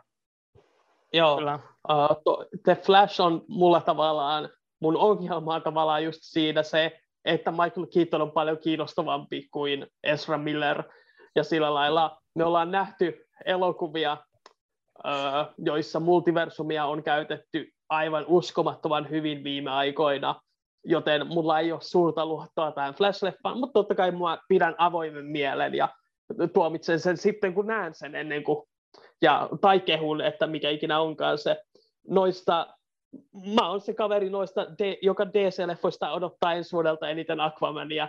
Mun mielestä se ensimmäinen on vaan niin, niin kuin, iloinen ja raikas semmoinen, niin kuin, se vei mut jotenkin lapsuuteen sillä sen seikkailumeiningillä ja kirkkailla väreillä ja totta kai aiemmin mainitsinkin jo, että on suuriton Jaja Abdulmatin toisen fani, että sitä pääsee näkemään lisää, niin vähän pahiksen itse, roolissa. Niin... Itse suurena Momoa fanina se on, kun se on täysin, niin, pakko nähdä. Sekin vielä. Siis se on rooli, jonka se osaa aivan uskomattoman hyvin, niin kun, kun se on kirjoitettu just sen luonteelle sopivaksi. Ja, niin, ja Aqua, Aquaman on DCEUn parhaimmistoa omasta mielestäni, mutta Yksi, mikä siinä ykkösessä ehkä on huono puoli, on se, että siinä leffassa on kolme leffaa samassa. Siinä on ehkä se liikaa pistetty ilman, että saadaan tarpeeksi laajennettua niitä tiettyjä vähän asioita. Jo. Ei, ei vähän... ollut luottoa sitten kunnolla, vai miksi, miksi tunnettiin ehkä vähän liikaa? Vai Musta tuntuu, että se oli sellainen, että, iski? Että hei, me saadaan tehdä Aquaman-leffa, joten mm. tehdään Aquaman-leffa. Mitä mm. kaikkea liittyy Aquamaniin? Laitetaan kaikki sinne, kun, kun nyt kerran saadaan tehdä Aquaman-leffa. Ja no nythän kävi niin, että se oli miljardin dollarin menestys Aquaman, jota pidetään niin kuin meeminä ennen sitä. Niin ja, pidettiin. Ja tämänkin takia mä odotan niin mielenkiinnolla, että mitä James Wanilla luultavasti on aika vapaat kädet tämän tokausan kanssa, mm. että niin, niin mitä sillä on mielessä. Kyllä. Mites, oliko Eskolla vielä jotain? Joo, mulla on mu- muutamia leffoja, mitä mä haluan vielä tuoda esille. Tässä on tota, tosiaan ähm, äh, Kenneth Branaghin ohjaama Herkule Poirot-leffa, eli ah, kuolema, kuolema Niilillä. Ja, ja sitäkin on, Juuri näin, ja sitä on odotettu pitkään, ja vihdoinkin päästään sen näkemään. Siinä on niin kovat näyttelijät nyt siinä elokuvassa, että se on pakko nähdä ihan vaan pelkästään sen takia. Se ykkönenkin oli ihan hyvä. Mm. Mm. se oli ihan hyvä. Se oli semmoinen, tiedätkö, että kiva erilainen elokuva Joo, mennä siis, katsomaan. Ihan ok. Joo, en mä, en mä nukahtanut siinä. Se on jo positiivista. ei. Mut, ei se mikään, ei se mikään mestariteos Ei, ei ollut, mutta mut mun mielestä ihan kiva elokuva. Koko. Ja jos ei, jos ei leffateatterissa, niin ainakin siellä striimauspalveluissa kannattaa sitten mm. katsoa se. No. Sitten, sitten muutama, mitä muutama mainitsisin tässä kohtaa, on ää, tota, näistä elokuvista, mitä mä odotan vielä ensi vuodesta. Mitä tässä ei nyt vielä mainittu, ehkä varmaan johtuu, että mulla on lapsia, niin Sonic 2, Sonic the Movie 2, odotan sitä kovasti. Joo. Sitten Cat, Kätyrit ja Kruun tarina, odotan no, myös niin. sitä kovasti. No, siis täytyy heti sanoa, että e, eka Minionsin oma leffa on aika tylsä. En, mm. en pitänyt siitä ollenkaan, kun taas sitten itse ilkimysleffat on paljon parempia. Mutta se, kun Minionista tehtiin se pääpointti, niin se ei oikein toiminut, joten en, en kyllä hirveästi odota. Mulla on, mulla on, mut, mä odotan sitä sen takia, kun mulla on joku rooli siinä, mutta mä en voi paljastaa sitä, koska se ei ole vielä tullut ensin. Mitä? Oho. Mitä? Mut, mut tää on, mut mä, en paljasta sitä tätä kohtaa, sitten kun se tulee. Eli, okay. eli, eli, eli toisin sanoen Esko on ääninäyttelevässä minioneja saa sanoa banana! Ja sitten se on Mä oon harjoitellut. Banana! Ja sitten sitä ei erota niistä 50 muusta tyypistä, jotka sanoo sen millään tavalla, mutta Esko on silti mukana. Paitsi Esko onkin ne kaikki. Nimenomaan, mm. Ka- äänitetty Tekee. ihan kaikki omalla äänellä. Mutta hei, sieltä tulee Eskon nimi niinku 50 kertaa siellä just näin, just näin, niin Ka- Kevin, Kevin Esko Felin ja sitten kaikki muut tämmöiset. Mutta hei, sitten viimeinen elokuva, Pohjolan satoa, Tuukka Temosen ensimmäinen komedia-elokuva. Joo, kyllä. Kyllä Eli mä en tiedä, kuka on kyseessä, mutta kerro lisää. Siis no, itse odotan myös Tuukka Temoselta, koska ensinnäkin se, että pääsin haastattelemaan häntä ja. tämän vuoden puolella ja, ja puhumaan hänen leffoistaan. Ja tuo kiinnosti, kuten muutkin aiemmin. Tuukka Temonen, joka siis ennen kuului Apulanta, ja. nimiseen pieneen Oho. bändiin, lähti sitten elokuvia ohjaamaan ja on tehnyt siis elokuvan Apulannasta, Teit meistä kauniin ja sitten tämän, tämän, tämän valmentajaleffan, joka käsittelee Jari Sarasvuota ja ja mm. sitten tämän, tämän, mikä se kolmas oli Esko? Ää, tämä, tämä hevoselokuva, e, hevoselokuva, mikä se nyt oli? Nyt mä unohdin. Sanon nyt. Ei, tää, Aika, tää, tää, sain. Ai, just se, juuri näin. Joo, niin todella mielenkiintoisia leffoja. Moni, moni tietenkin pitää, että ei, ne ei ole kauhean hyviä välttämättä, mutta itse olen pitänyt niistä kaikista ja, ja odotan kyllä ehdottomasti hänen komediaansa Joo, että kyllä tämä pitäisi olla ihan mielenkiintoinen. Tämä, tämä tosiaan kertoo tämä Pohjolan sato-elokuva nimenomaan tämmöisestä maalais, maalaistalon isännistä, ää, ja sitten nämä isänät keksii erilaisista ongelmista, että, että niin yhdistää niin tämmöinen jonkinlainen semmoinen rakennemuutos niiden elämässä, ja ne keksii jotenkin, että olisi paremmin tuottavaa sit kasvattaa tämmöistä tuot, tuottavaa kasvia kuin kannabis, ja tota, tästä kokeilusta sitten tulee vähän kaikenlaisia seikkailuita sitten, niin mun no, niin, mielenkiintoista nähdä, mitä ne on saanut aikaiseksi täällä, ja tämä on, hän, hän sanoi, on muun muassa haastatteluissa sanonut, että jos jotain haluaisi lähteä kokeilemaan, niin komedia-elokuva olisi yksi semmoinen. Niin, että... Mulla niin... Et...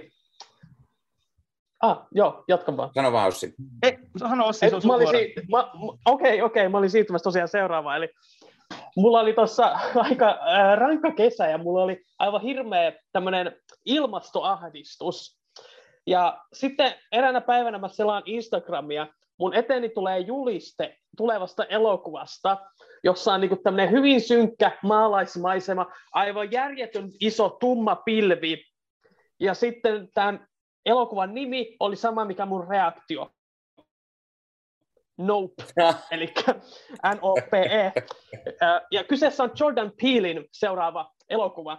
Hän mm. on siis ohjannut Get Out ja Us-elokuvat, jotka on molemmat niin kuin, Todella hyviä. aivan loistavia, hyytäviä, kantaa ottavia elokuvia. Ja tätä uutta tähdittää, niin oliko se nyt niin Daniel Kaluuya, Nope. äh, Kiki Palmer Nope. ja Steven Jun. Nope. Äh, sorry? No. Oliko väärässä?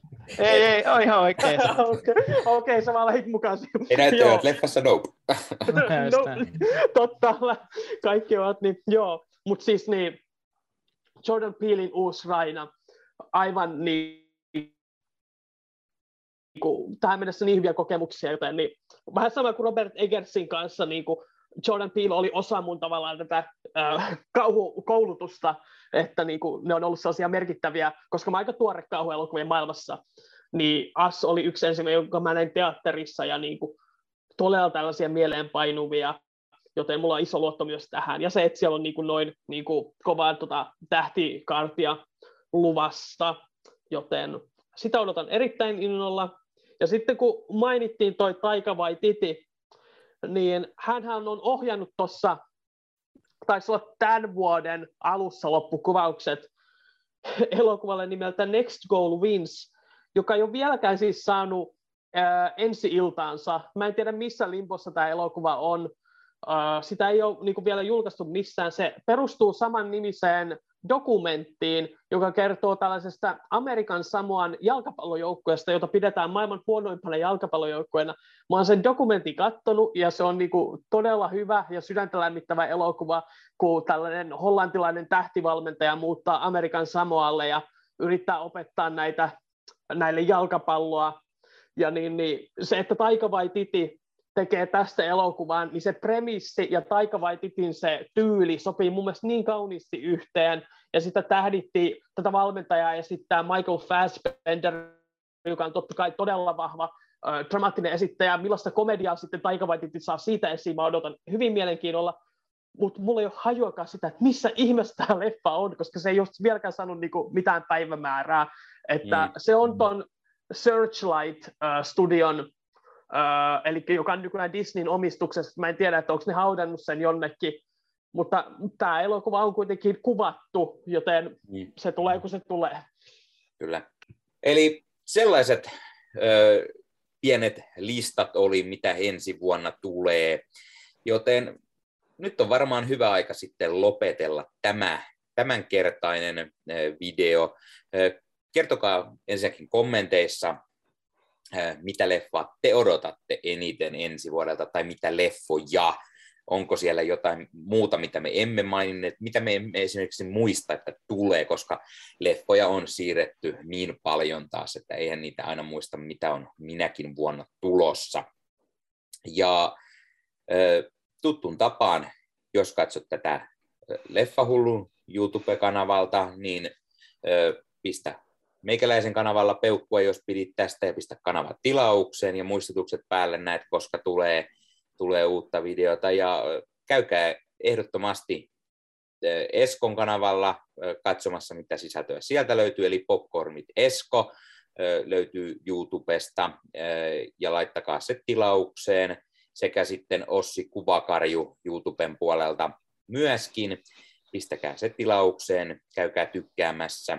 Ja ja sitten tuosta meikäläisen videosta ainakin löytyy tuolta videon tiedoista sitten linkit molempien, molempien tupe-kanavalle, niin voi sieltä sitten käydä helposti löytämässä nämä, jos ei muuten löydä. Ja muistakaa... Pistäkää, joo, Pistäkää seurantaa. Mun mielestä, ja mä haluan, me halutaan mun mielestä kuulla myös, että oliko tämä hyvä malli tehdä tätä tällä tavalla kolmikkona, vähän niin kuin kolme musketööriä, että tavallaan keskustellaan näistä elokuvista, ja, ja jos meillä tosiaan jäi jotain, niin kertokaa ihmeessä, niin me voidaan se ehkä ottaa se huomioon tulevissakin ja jaksoissa. Kyllä, yhdyn näihin sanoihin. Kertokaa, mitä mieltä olitte. Mun ensimmäinen kerta toisten äh, kollegoiden seurassa. Mulla oli aivan huikea täällä, kiitos. Ja oli hauskaa.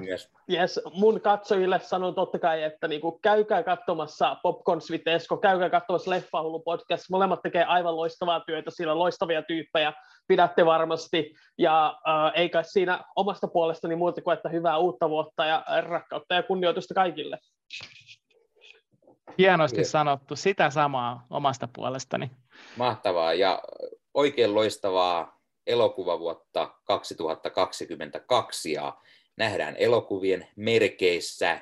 Ja jos on joku leffa, josta haluatte esimerkiksi arvostelua, että meikäläinen tekee, tai jopa kaikki me kolme, niin kerro ihmeessä kommentteihin, mikä sellainen olisi, tai jotain muuta aihetta, jota käsittelemme. Esimerkiksi joku tietty elokuva, sarja tai, tai joku, ei nyt ehkä mitään 25 Bond-leffan maratonia, mutta joku, joku leffatrilogia, mistä vaikka höpötellään, tai, tai kuten kaikki olette ehkä, jos meidän kanavia seuraatte, niin huomaatte, että jokainen tekee traileri-reaktiovideoita, niin voimme mahdollisesti tehdä yhdessäkin jossain vaiheessa, niin pistäkää kommentteihin, jos näette jonkun sellaisen trailerin, mitä me emme välttämättä huomaa tai huomaa tehdä siihen jotain reagointia, niin, niin katsotaan, jos joskus on aikaa tehdä yhdessäkin. Toki kaikki haluaa aina sen tehdä heti mahdollisimman nopeasti, joten aina ää, ei ole välttämättä aikaa tehdä sitä kolmestaan, koska siinä aikatauluja täytyy jo paljon sovitella. No niin, nyt meni jaaritteluksi. Eli, yes. eli ei muuta kuin parempaa elokuvavuotta 2022. Ja muistakaa kaikkien kanavalla tykätä ja muistakaa tilata kanavat, niin näette aina koska tulee uutta sisältöä. Ei muuta kuin ensi kertaan. Se on moro. Moi moi! Sellaista rockia oli meidän kolmen yhteinen äh, podcast-jakso äh, vuoden elokuvista ja ensi vuoden odotetuista elokuvista. Äh, mä toivon, että te nautitte jaksoista ja äh, siellä YouTuben puolella muistakaa tosiaan painaa sitä peukkua, muistakaa tilata kanava ja muistakaa käydä myös äh, peukuttamassa ja tilaamassa äh, Eskon ja Niken kanavat. La- linkit löytyy totta kai tuolta alhaalta samoin kuin heillä muillakin. He tekevät loistavaa työtä ja mä oon todella kiitollinen, että sain olla heidän kanssa tekemässä yhteistyötä tähän, tähän videoon ja odotan innolla, että tulevaisuudessa saisin tehdä lisää heidän kanssaan. Ja jos teillä on ideoita, että mistä te haluaisitte, että mä heidän kanssa sitten tekisin, niin, niin kuin tuo äh, Leffahullu Nikke sanokin, niin laittakaa kommentteihin, että millaisia ajatuksia tulee mieleen. Muistakaa katsoa myös mun kanavan muita videoita. Siellä on tosiaan varmaan niin kuin, tämän julkaisusta seuraavana päivänä vuoden 2021 top 10 lista elokuvista, joka on varmasti hauskaa. Siinä vaiheessa, kun mä julkaisen tämän Boba Fett, The Book of Boba Fett-sarjan, olisi pitänyt alkaa, joten siitä on luultavasti arvosteluja. Ja katsotaan hei, mitä uusi, vuotuo, tu, uusi vuosi tuo tullessaan. Ja ää, pitäkää hauskaa ja vielä kerran hei, rakkautta ja kunnioitusta kaikille.